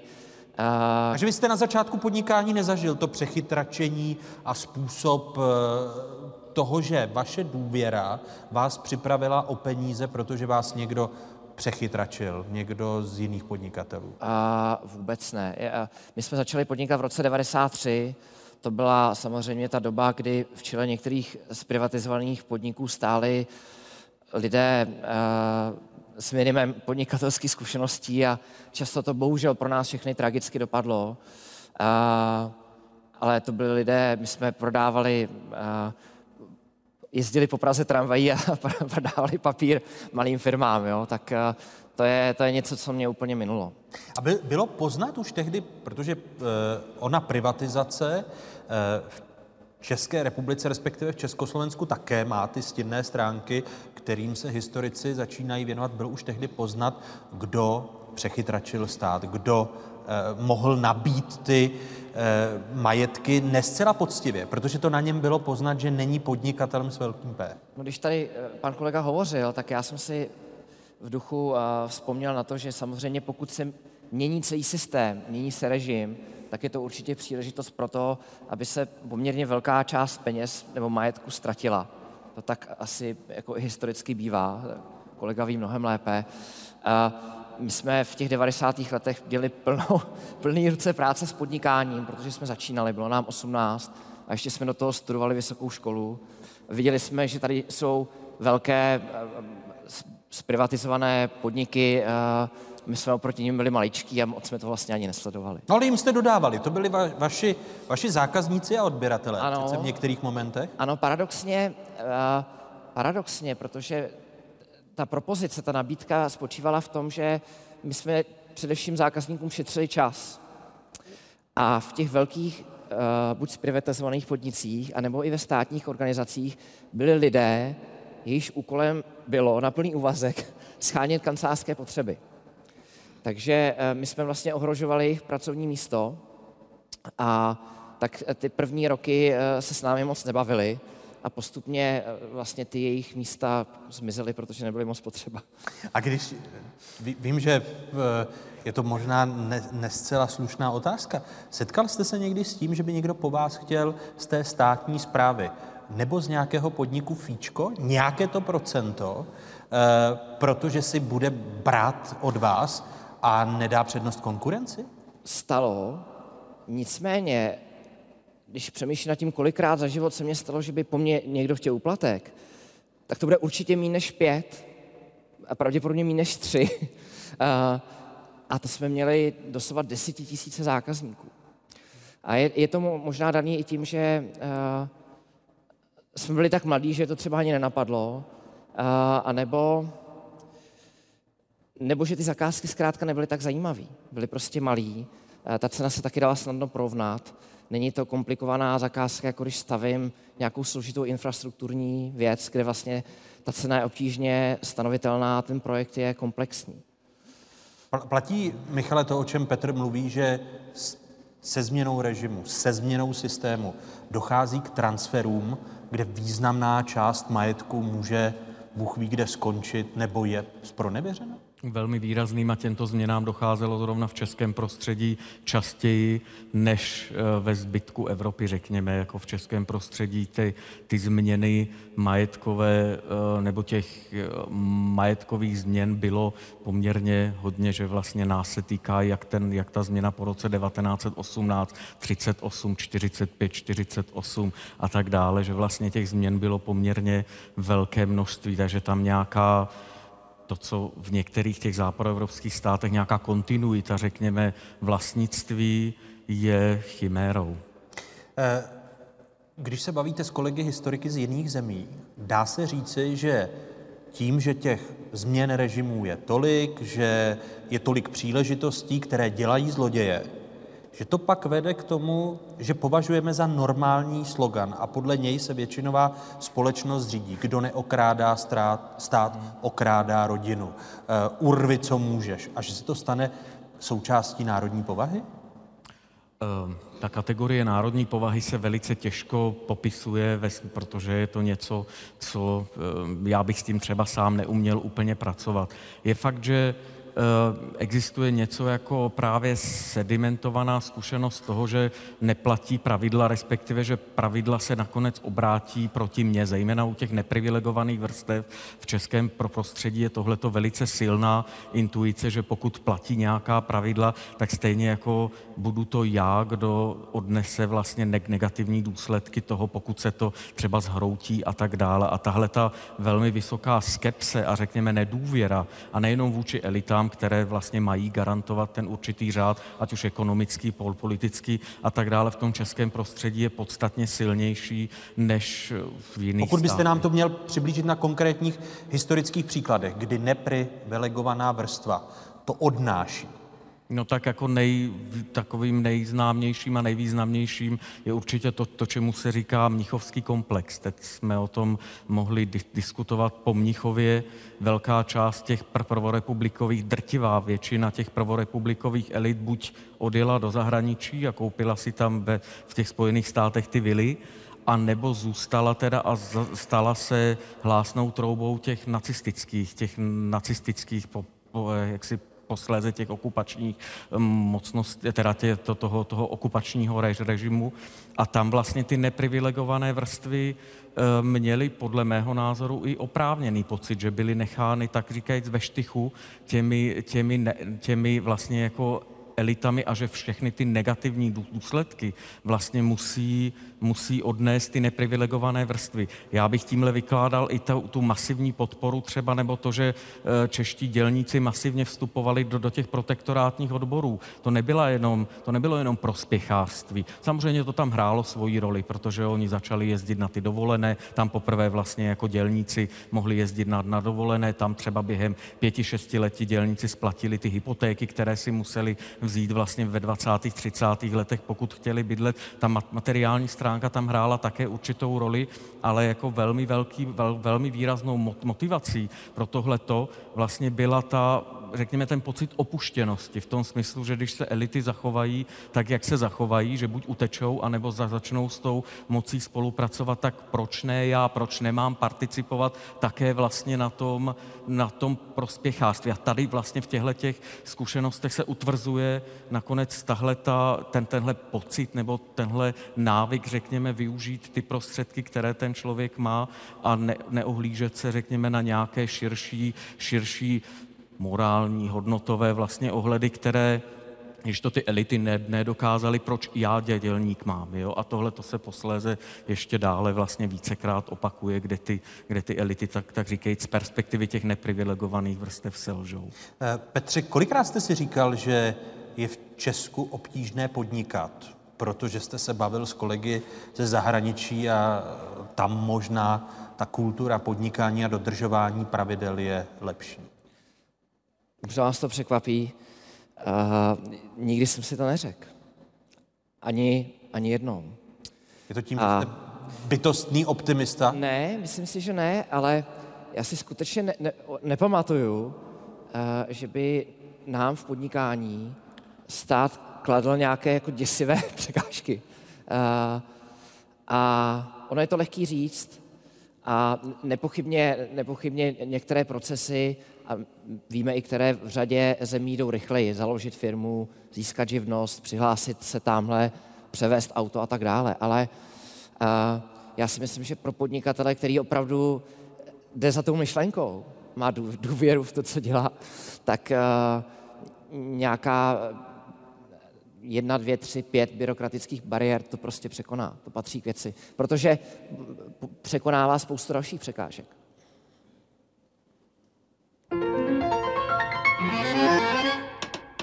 Jedno procento nejbohatších lidí na planetě už dnes vlastní více než polovinu světového majetku. Za rok dva tisíce sedmnáct se hodnota majetku na celém světě zvýšila o šest celá čtyři procenta. To je nejrychlejší tempo růstu majetku od roku dva tisíce dvanáct a jeden z nejlepších výsledků od doby finanční krize. Jedno procento nejbohatších si přitom připsalo osmdesát dva procent loňského globálního zisku. Polovina lidstva ze zvyšování objemu bohatství neměla vůbec nic. čtyřicet dva nejbohatších lidí na zeměkouli má zhruba stejný majetek jako celá chudší polovina světa dohromady. Pokud bude pokračovat trend započatý finanční krizí v roce dva tisíce osm, může v roce dva tisíce třicet jedno procento nejbohatších kontrolovat dvě třetiny světového bohatství.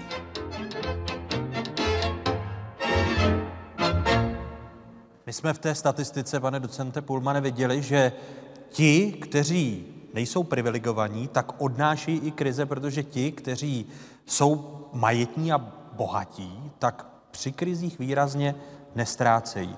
Platí tedy ta vaše teorie nejen při změně režimu, že ti, kteří jsou e, neprivilegovaní, tak to odnáší i při těch hospodářských krizích? Tady se samozřejmě pouštím na pole současnosti, kde nemám takovou průpravu jako, jako, v, té, jako v minulosti. Zároveň... Teď narážíte na rok dva tisíce osm, na, na tu poslední ekonomickou současnou krizi, ale právě já sám čtu Ty, ty současné procesy jako právě prohlubování nedůvěry těch neprivilegovaných vrstev vůči vlastně tomu, co se děje, právě protože nemají kontrolu vlastně nad tím, co se může stát a vlastně se prohlubuje tenhle ten jejich stereotyp o tom, že nakonec to odnesou. To se týká toho, že banky, jejich problémy sanoval běžný daňový poplatník, nikoli, že by to odnesly banky. Ano, zároveň v českém prostředí, a to je zajímavé, se vlastně ten hněv, řekněme, neprivilegovaných vrstev neobrací primárně proti těm bohatým, ale proti těm nově příchozím. A to je také, to je zase jako jedno ještě velké téma, kam to nechci takhle autoritativně posouvat, ale zároveň je to zajímavý fenomén, že se vlastně ty neprivilegované vrstvy bojí toho civilizačního výkonu, který momentálně mají v tom určitém tenkém konzumu, který vlastně je ohrožen těmi nově příchozími.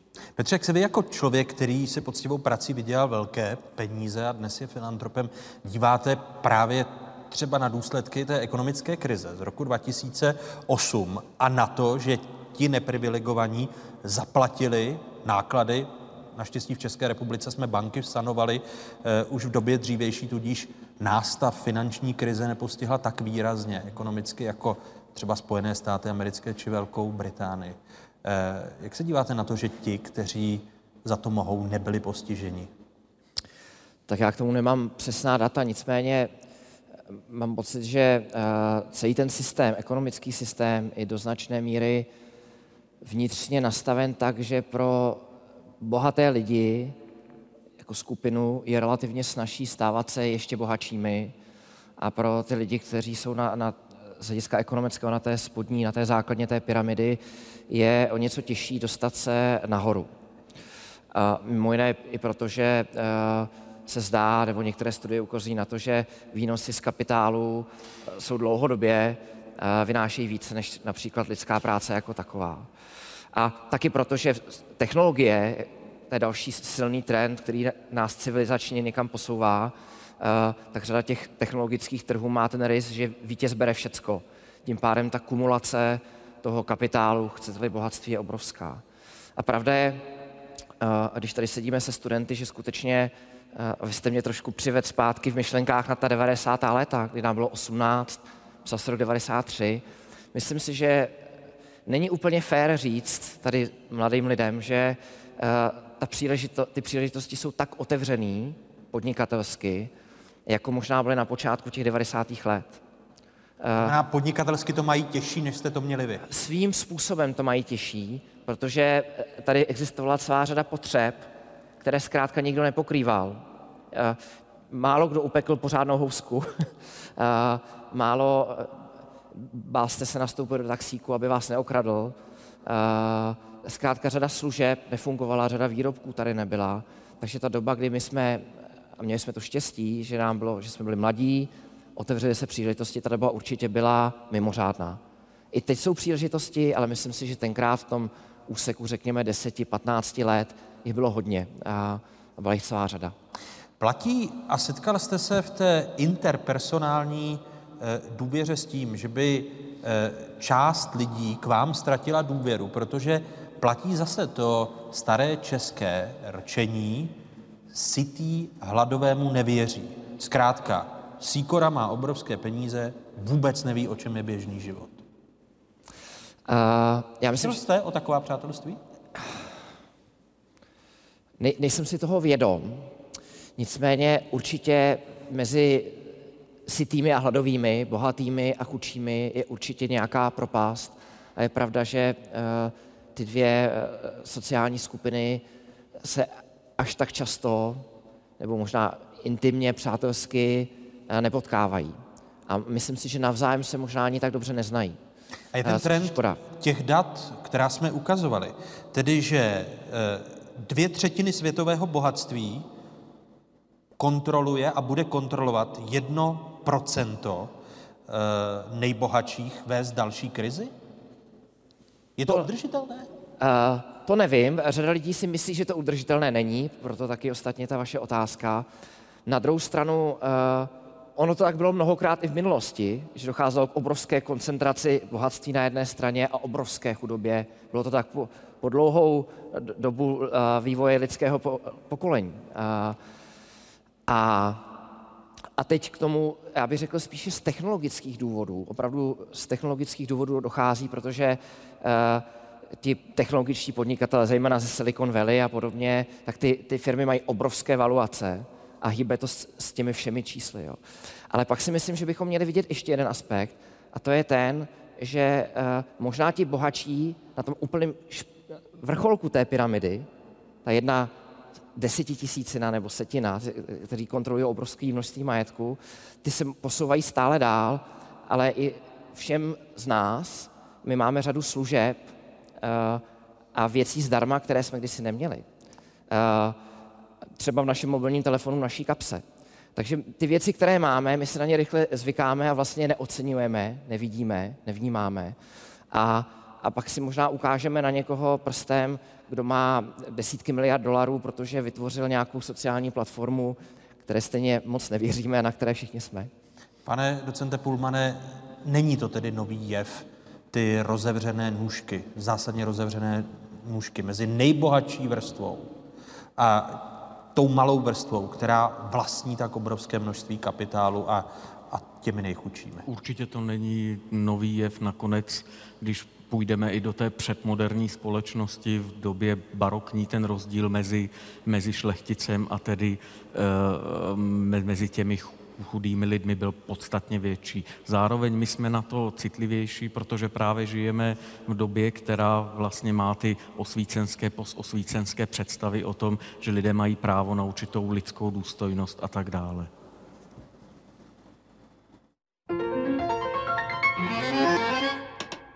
V roce dva tisíce sedmnáct dali nejvíce peněz na charitativní účely Bill a Melinda Gatesovi. Své nadaci, která má za cíl zlepšovat zdravotní péči a bojovat s chudobou, darovali celkem čtyři celé šest miliardy dolarů. Druhá nejvyšší částka putovala z účtu zakladatele Facebooku Marka Zuckerberga a jeho ženy Priscilly Chanové. I oni darovali peníze své nadaci.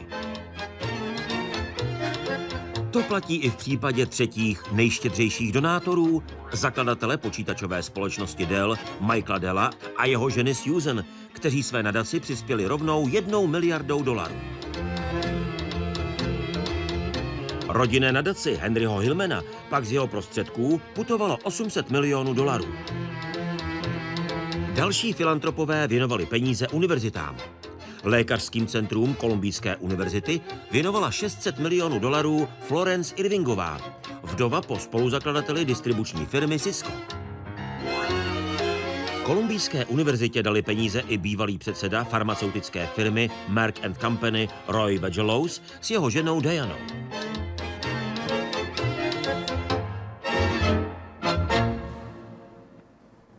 Petře Sikoro, viděli jsme filantropii v tom americkém podání.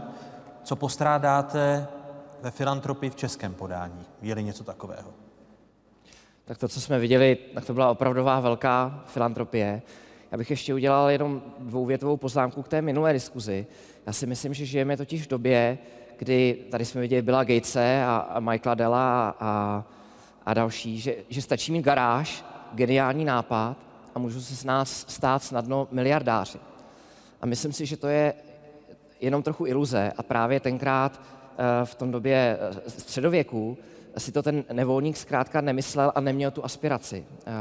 Tak to jenom na okraj. Já si myslím, že česká filantropie se vyvíjí velmi rychle.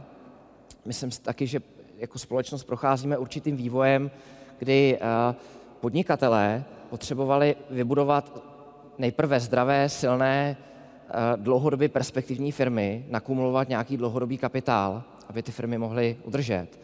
A v posledních letech víc a víc přemýšlí nad tím, jak své prostředky nebo i třeba znalosti a zkušenosti efektivně darovat. Tedy, že začínáme dobíhat západní společnost co do solidarity a společenské odpovědnosti. Nepochybně. Nepochybně a také tady byl v jednom případě zmíněna škola, uh, univerzita.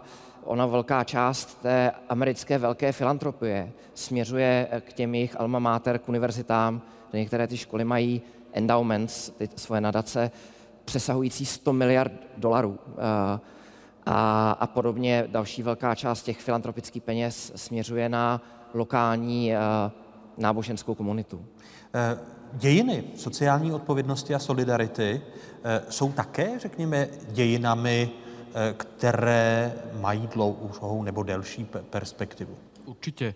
Zároveň ty nejsou úplně založeny na tom individuálním snu nebo o tom, na tom snu o individuálním zbohatnutí, který vlastně se prezentoval na příkladech vlastně té americké filantropie. Přece jenom americký konsenzus je postaven na trošku jiném snu a tam je potřeba právě prostřednictvím filantropie dávat najevo, že stojí za to podporovat jiné individuální sny, které posléze se stanou vlastně skutečností. V tom evropském prostoru mnohem větší roli hrály stát, národní společenství, v případě dělnického hnutí také odbory a tak dále. To znamená spíše ty velké organizace, které, které byly schopny akumulovat, byly, byly schopny nějakým způsobem akumulovat majetek, který se dal posléze vlastně přerozdělovat. Má to ty, ty kulturní příčiny, že totiž právě náš konsenzus není založen na tedy té představě nějakého individuálního, primárně na představě individuálního úspěchu, ale spíše toho spravedlivého národního společenství, kde všichni mají nějaké právo na, na důstojný život a tak dále, což zase v těch Spojených státech nehraje zdaleka takovou roli, jo, a mají mnohem, mnohem větší význam má stát. A to už od dob Rakouska. Michal Pullmann a Petr Sikora zůstávají hosty dnešního Fokusu. A vracíme se ke kapitole první. Důvěra mezi sportovcem a trenérem. Pohled studentů gymnázia Tomáše Garrigua Masaryka v Litvínově. Zatím nejsou profesionálními sportovci, ale jak se dívají na interpersonální důvěru eh, eh, hráči, když jsou v jednom týmu kolektivního sportu, anebo na svou důvěru s trenérem? Tady jsou jejich odpovědi. Já mám největší pouto důvěry asi k celému mému týmu. My tam máme fakt dobrý vztahy a všichni se navzájem věříme a víme, že nás nikdo nezradí. My se musíme i vzájemně podporovat, aby jsme to zvládli. Jak se ta důvěra projevuje? Pokud bys nám, kteří nesportují, to měla popsat. No, tak je to o tom, že když má někdo třeba špatný psychický den a máme zápas, a tak se ten člověk může zhroutit, ale tím, že si důvěřujeme a řekne, řekneme si to, tak se vlastně tím podpoříme a víme, že to všechno bude v pohodě. Ta sebedůvěra je tam důležitá, protože ono, i když vlastně nemáte svůj den, tak úplně jako nemůžete to vyloženě odejít. Máte už tak jako v sobě už vstřebanou tu čest, ať už od trenérů, od vlastně uh, vašich jako kolegů, když to řeknu na startu, že prostě, že i vy je někam jakoby posunete, že je nenecháte prostě vyhrát zadarmo. Takže vy se prostě musíte snažit už jen kvůli, když to řeknu ostatním, a tím vlastně se posouvá i vaše důvěra v sebe sama. Trenér, když nějaký ten výkon prostě se ti nepovede, tak dává ti najevo, zklamal si moji důvěru, má to smysl trénovat, nebo e, si narazil na trpělivého trenéra? Já myslím, že oba dva, já i s mým trenérem, jako víme, že to nebude úplně jako, že půjdu do nároďáku, takže... Myslím, že tam se zklamáváme tak jako navzájem, i když teda spíš já jeho. A tak spokojeně spolu žijete. A, a spokojeně s, máme nějaký soužití, no. Dělám fotbal a tam se to projevuje prostě, co, co je v kabině, zůstane v kabině. Tam se prostě fakt říká všechno. I věci, které bych jako vědět třeba nechtěl od těch druhých, ale řekne se to tam. Je tam i ve sportu, v tom fotbalovém týmu, odlišná míra důvěry mezi jednotlivými hráči? Je to tam, protože jsou na, je namíchaný víc ročníků, takže třeba ten ročník, který jsou stejně starý kluci jako já, tak prostě to se známe od čtyř let, takže těm věřím víc než těm klukům, kteří přišli a jsou o tři roky mladší prostě. Ale to se jako časem se to vyrovná všechno, ale když jsou prostě bažanti, jsou mladí, ale mladým se nevěří tolik. Napadl mě sport, který, ve kterém je důvěra asi úplně nejdůležitější ze všech sportů, které existují, a to je rally. Automobilové závody. Představte si, že jste závodní jezdec a letíte po lesní cestě třeba sto sedmdesát kilometrů v hodině. A teď musíte v toho, v toho svého navigátora důvěřovat, protože v momentě, kdy vám tu následující zatáčku přečte špatně, tak v tu chvilku můžete přijít oba dva o život. A pokud by se ta důvěra zkazila nějakým třeba skutkem nebo něčím, tak ta jejich tak výkonnost... Tak spolu nemůžou závodit. Závodit spolu můžou, ale ta jeho výkonnost hrozně klesne, protože už tu důvěru nebude mít takovou. A v atletice děláš jakou disciplínu? Házím oštěpem. Jseš oštěpář. A vztah důvěry tebe a trenéra, jak důležitý je? Tak ten tam určitě je. Je tam fakt jako vkládám v něm důvěru, že on mě někam dostane. Je to vlastně on, který mě může posunout dál, sám se nikam neposunu. Já tu svoji důvěru vkládám v trenéra, že mě dostatečně připraví na nějaký důležitý závody nebo na nějaký výkony a on vkládá v tu důvěru v mě, že já mu v podstatě těma výkonama oplatím to, že mě trénoval a že mi věnoval čas. Stalo se někdy, že by pouto mezi tebou a trenérem v té důvěře bylo narušené? Stalo s mým bývalým trenérem, protože ke konci, co jsem s ním trénovala, tak mi v podstatě do očí řekl, že mě trénuje jenom kvůli tomu, že za mě dostává peníze a že si nemyslí, že by ze mě něco bylo. Takže tím já jsem v něj ztratila důvěru a přestala jsem k mu chodit na tréninky. A... Hledání důvěry.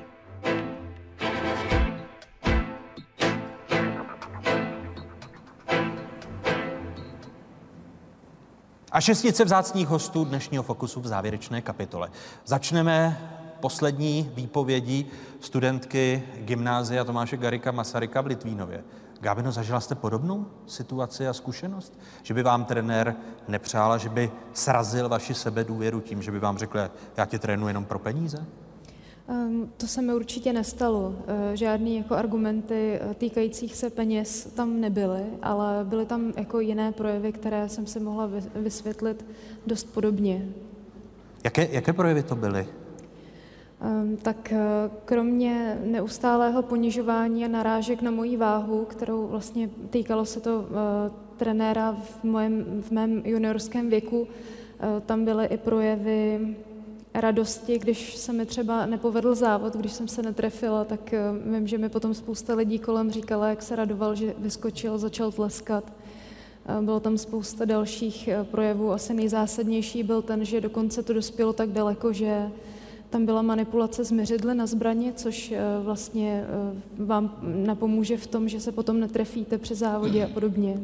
Jak jste hledala a posilovala kořeny důvěry v takovém vztahu?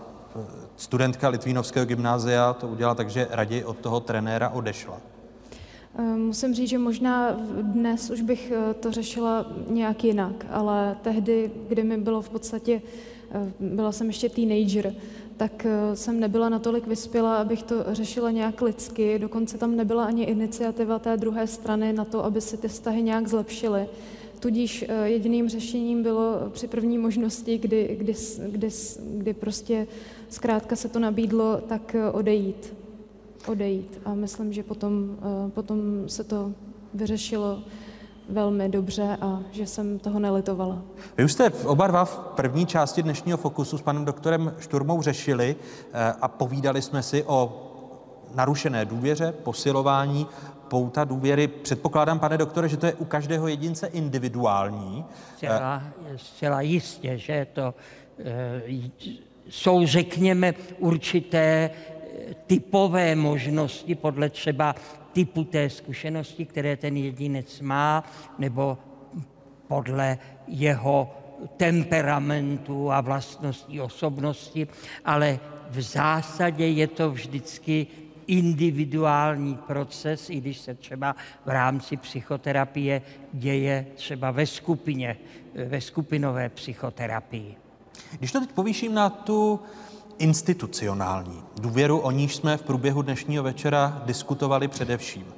Abychom se stali, česká společnost, společností s vyšší kulturou důvěry. Co proto můžeme udělat, Jiří Přibáň?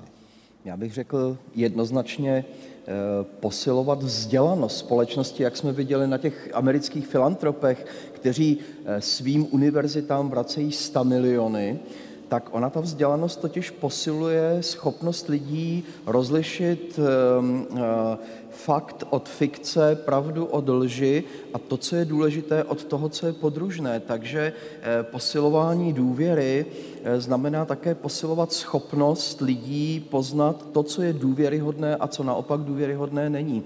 A dokonce já bych to tady ještě vrátil, mě to velice zajímalo, ta první část i ta třetí. A existují dva typy morálky. Existuje morálka povinnosti a morálka excelence nebo nějaké výtečnosti. A že tedy já budu jinak důvěřovat člověku, který mě jako trenér nebo jako profesor, který mě vede jako mladého doktoranda, slibuje, že já dosáhnu, já budu co nejlépe naplním vlastní talent, ale potom je ta morálka povinnosti, která vás respektuje jako lidskou bytost, která respektuje vaši důstojnost, jak jsme o ní slyšeli v té třetí části. A tam ta důvěra vychází z něčeho úplně jiného. Z toho, že jsme sami sobě vždycky člověkem a že zůstáváme lidskými bytostmi v nějaké lidské společnosti. A e, toto odstínit je také strašně důležité, že ne vždy e, vyhrát e, znamená naplnit e, očekávání. Nejsme mašinou na vítězství, na medaile, na tituly, ale jsme konec konců lidmi, kteří spolu žijí. Chápu správně, Gábino, že to byl jeden z důvodů, to malé odstínění, jak to popisuje Jiří Přibáň, proč jste pověsila flintu na hřebíček? Já bych řekla, že to bylo opravdu sled událostí vlastně v, v horizontu několika let, že opravdu se to jednak největší roli, bych řekla, že v tom hrál určitě zdravotní stav, který nebyl dobrý a na ten jsem malinko zapomněla v poslední době, kvůli čemu jsem vlastně skončila, tak to byla moje nemohoucnost trénovat vlastně. Měla jsem problémy s lítky a kvůli tomu problému jsem hlavně byla nucená skončit. Vzdělanostní společnost, o ní mluví politici i média velmi často. Chápu správně, že si uvědomujeme ten prvek, který může zvýšit úroveň kultury důvěry v naší společnosti, Jiří? Určitě. Já věřím v to, že vlastně vzdělanost neznamená jenom získávat fakta, ale také schopnost s nimi pracovat, a jsem překvapen třeba, jak i český systém vzdělávací i střední školy, jak se mění postupně od takové té kumulace fakt k těm metodám a schopnosti pracovat s fakty. Kritická schopnost, to, co třeba v britském školství je samozřejmost, že učíte studenty kritickému myšlení, ale i analyzovat fakta, že něco jiného je, že každé slovo má nějaký svůj význam, který je třeba, který je důležitý, a že tedy jazyk jako systém znaků a významů je něco, na co se můžete spolehnout, že platí slovo nejenom v právu, ale že platí slovo i v tom, co říkáme v novinách, to, co říkáme v politice, co říkáme v obchodu. To je strašně důležité a ztrácí se to právě v té digitální okamžité smršti ve společnosti, která vlastně primárně buduje nedůvěru, tak vlastně to musíme nějakým způsobem vrátit k tomu obnovení důvěry, a přes, jinak než přes vzdělanost to neobjevíme. Obnovala se tak důvěra přes vzdělanost v těch minulých dobách, Michale?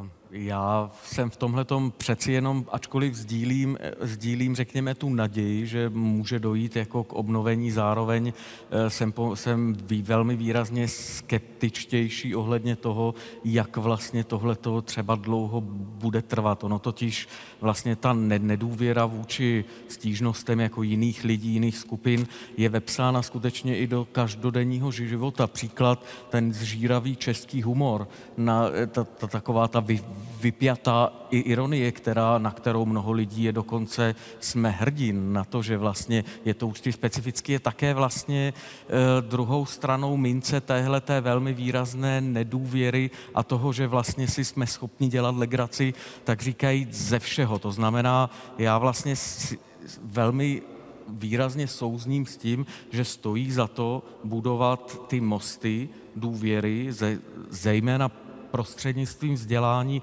ale nejenom prostřednictvím vzdělání. Já bych skutečně stál o to, aby docházelo v dnešním světě, a teď mluvím nikoliv primárně jako historik, ale spíše to moje občanské stanovisko, abychom překonali takovou tu, tu nedůvěru lidí z venkova vůči ve, ve městech, abychom překonali nedůvěru těch lidí, kteří mají, řekněme, nějaké pro, pro prostředky vůči těm neprivilegovaným a tak dále. A tady hraje Vel, velmi velkou, jaksi velkou váhu vzdělání, ale není to jenom vzdělání. Jedná se také o, o vlastně širší, řekněme, s, širší struktury uznání, které bychom měli budovat nejenom prostřednictvím kultivace. Pochopil jsem z reakce Lukáše Linka, že také sdílí tu skepsi? Určitě sdílím skepsi. Vzdělání samozřejmě důležitá věc, kritické myšlení a tak dále, ale na druhou stranu, proč by člověk měl najednou díky tomu, že je vzdělanější a kritičtější, začít věřit nějaké instituci, když ta instituce se nezmění. Já bych tady kladl mnohem větší důraz například na rekonstrukci těch institucí. Pokus nějakým způsobem promyslet ty instituce znova tak, aby mohly generovat důvěru. Mluvíme-li například o politické sféře, je zřetelné, že větší transparentnost vládnutí, otevřenost dokáže generovat nějakou důvěru ty instituce. Jo? Máme-li uzavřenou, ne, ne, uzavřené neprůhledné rozhodování, proč by člověk měl důvěřovat takovému rozhodování? No. Petře? No, pokud bychom se bavili opravdu obecně, tak já myslím, že uh, s důvěrou může každý začít hlavně u sebe. Uh, tam, kde, tam, kde uh, to stojí za to se pokusit jí dát, pokud možno znovu a znovu. Myslím, že jsme se shodli tady na tom, že by neměla být slepá, naivní. A, a je to konec konců trochu jako s, s láskou. Lásku taky musím napřed dát, nebo měl bych jí dát. A s, s důvěrou je to vlastně podobně. A konec konců i s pomáháním a filantropií. Říká se, že i filantropie začíná doma. My jsme tady viděli ty miliardáře, ale, ale na druhou stranu tady máme víc než devadesát tisíc, v téhle malé zemi víc než devadesát tisíc dobrých andělů, kteří něčemu věří a opravdu pomáhají. Tak myslím, že tady nějakou důvěru máme. Já jenom uh, asi proto, že stárnu, tak stávám se stále více optimističtější a věřím teda v kritickou sílu vzdělanosti. Já jsem to říkal vzdělání, ale uh, uh, já jsem říkal, že ta, že ta vzdělanost nám umožňuje rozlišit, čemu máme věřit a čemu naopak nemáme věřit, jo, v té veřejné sféře. A uh, um, protože my, my mnoho nástrojů, jak to udělat, nemáme. Ale nejde primárně o to, jako založit společnost na důvěře, ale mít společnost takovou, ve která bude mít mnohem větší schopnost a pojem toho odlišit tedy manipulaci od toho, co patří prostě do normálního systémového běhu té společnosti. A to je, to si myslím, že tam bych se k těm kritickým znalostem klonil. Pane doktore Šturma. Ono nepochybně k tomu cíli, který máme před sebou dneska tady, důvěryhodná společnost, vede více cest a řekl bych jedno dělat, druhé neopomíjet. Z pohledu toho mého oboru psychologie bych přece jen to vrátil k tomu výchozímu základnímu a to je rodina. Ostatně jako to už intuitivně když si vyjádřil Komenský, když řekl, když bude všechno v pořádku v rodině, bude dobře i v celé zemi. A e, jsem tedy přesvědčen o tom, ta situace momentálně v zemích civilizovaných, jako je naše, že se zjišťuje při výzkumech, že plnou míru té základní důvěry v lidi, v život, že má asi tak šedesát procent dětí, které vyrůstají v rodině. To nepočítám ty děti, které třeba jsou mimo rodinu někde a tak dále. Čili to není zas tak moc a tohle stojí za to zvyšovat. A v tomhle jsou na tom mnohem lepší, pokud jde o tu míru, o ten o to procento, jsou na tom lepší přírodní národy, indiánky v Peru, eskimáci na ledovci, takže v tomhle se můžeme i od nich učit. A už jenom takovou malou poznámku, může to vypadat tak, někdy lidi to tak i vnímají, že když si někdo vytvoří tu základní důvěru, takže se může stát naivním a že naletí snadněji. Ono ve skutečnosti, ta cesta k té základní důvěře vede přes tu kultivaci a aktualizaci té empatie. A ve skutečnosti tento člověk, je, je teda cesta taky vzdělání, kultivace srdce, čili je to jiný druh vzdělání, tak vlastně to znamená, že v tom člověku roste empatie a roste schopnost rozlišovat to dobré a zlé a s důvěrou jít do toho dobrého. Dokonce se i ví, že ti lidé s tou vyjádřenou základní důvěrou jsou odolnější vůči střetům se zlem. To je výzkumně prostě prokázáno, mají vyšší míru. A tím narážíte vlastně na nové téma. Jestli ona nižší míra kultury důvěry v české společnosti je dána i vysokou rozvodovostí, protože podíváme-li se na, na stav současné české rodiny, tak je to, tak je to zásadní téma, protože eh, poměrně velká část dětí a dospívajících vyrůstá v neúplných nebo rozvedených rodinách. Lukáši. Určitě, určitě je to velmi zdravý jev. A na tom je velmi zajímavý eh, to, jak ta rozvodovost je sociálně podmíněna. Vidíme hrozně vysokou rozvodovost mezi nízkými sociálními třídami oproti vysokoškolákům. A to jsou opravdu v posledních dvou dekádách, tam dochází k silnému rozšíření jakoby nůžek a na té úrovni lidí z nižších sociálních tříd můžeme říct, že v zásadě sedmdesát až osmdesát procent manželství se rozvádí. Jo, je ta nestabilita těch jejich vztahů často souvisí s nestabilitou zaměstnání a s neochotou přijmout Uh, rodičovské uh, role, respektive genderově vyváženější rodičovské role. Ze strany mužů. Ze strany mužů. To, to jsou tak varující čísla, že jsem chtěl náš pořad ukončit optimisticky, což se mi nepodařilo. Eh, tak no, snad, snad jich... že, že v tom naděje je, že právě z té zkušenosti historické víme, že společnost, rodina mnohokrát byla v těžké krizi a vždycky se nakonec schopila k novému životu, a proto tady jsme s nadějí a očekáváním. Děkuji za ten optimistický závěr.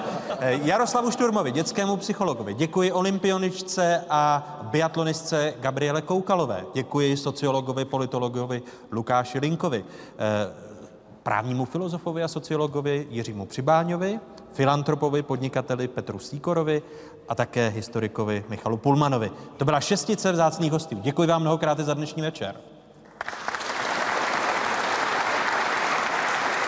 A děkuji vám, divákům z Pravodajské dvacet čtyři, že jste svůj čas věnovali dnešnímu Fokusu, a děkuji i skvělému publiku. Dnes v tom publiku byli studenti a pedagogové gymnázia Tomáše Garrigua Masaryka v Litvínově. Váš potlesk vám patří. Děkuji za to, že jste otevřeně mluvili o důvěře ve vaše rodiče, ve sport a podobně. Děkuji libereckým gymnáziím F X Šaldy a Jeronímova, gymnázii z Jablonce nad Nisou, u Balvanu a doktora Antona Randy, a děkuji i veřejnosti a přátelům oblastní galerie Liberec. Děkuji ostatně oblastní galerii v Liberci, protože nás hostila v těchto krásných prostorách. Díky, hezkou dobrou noc, dobrý večer vám všem.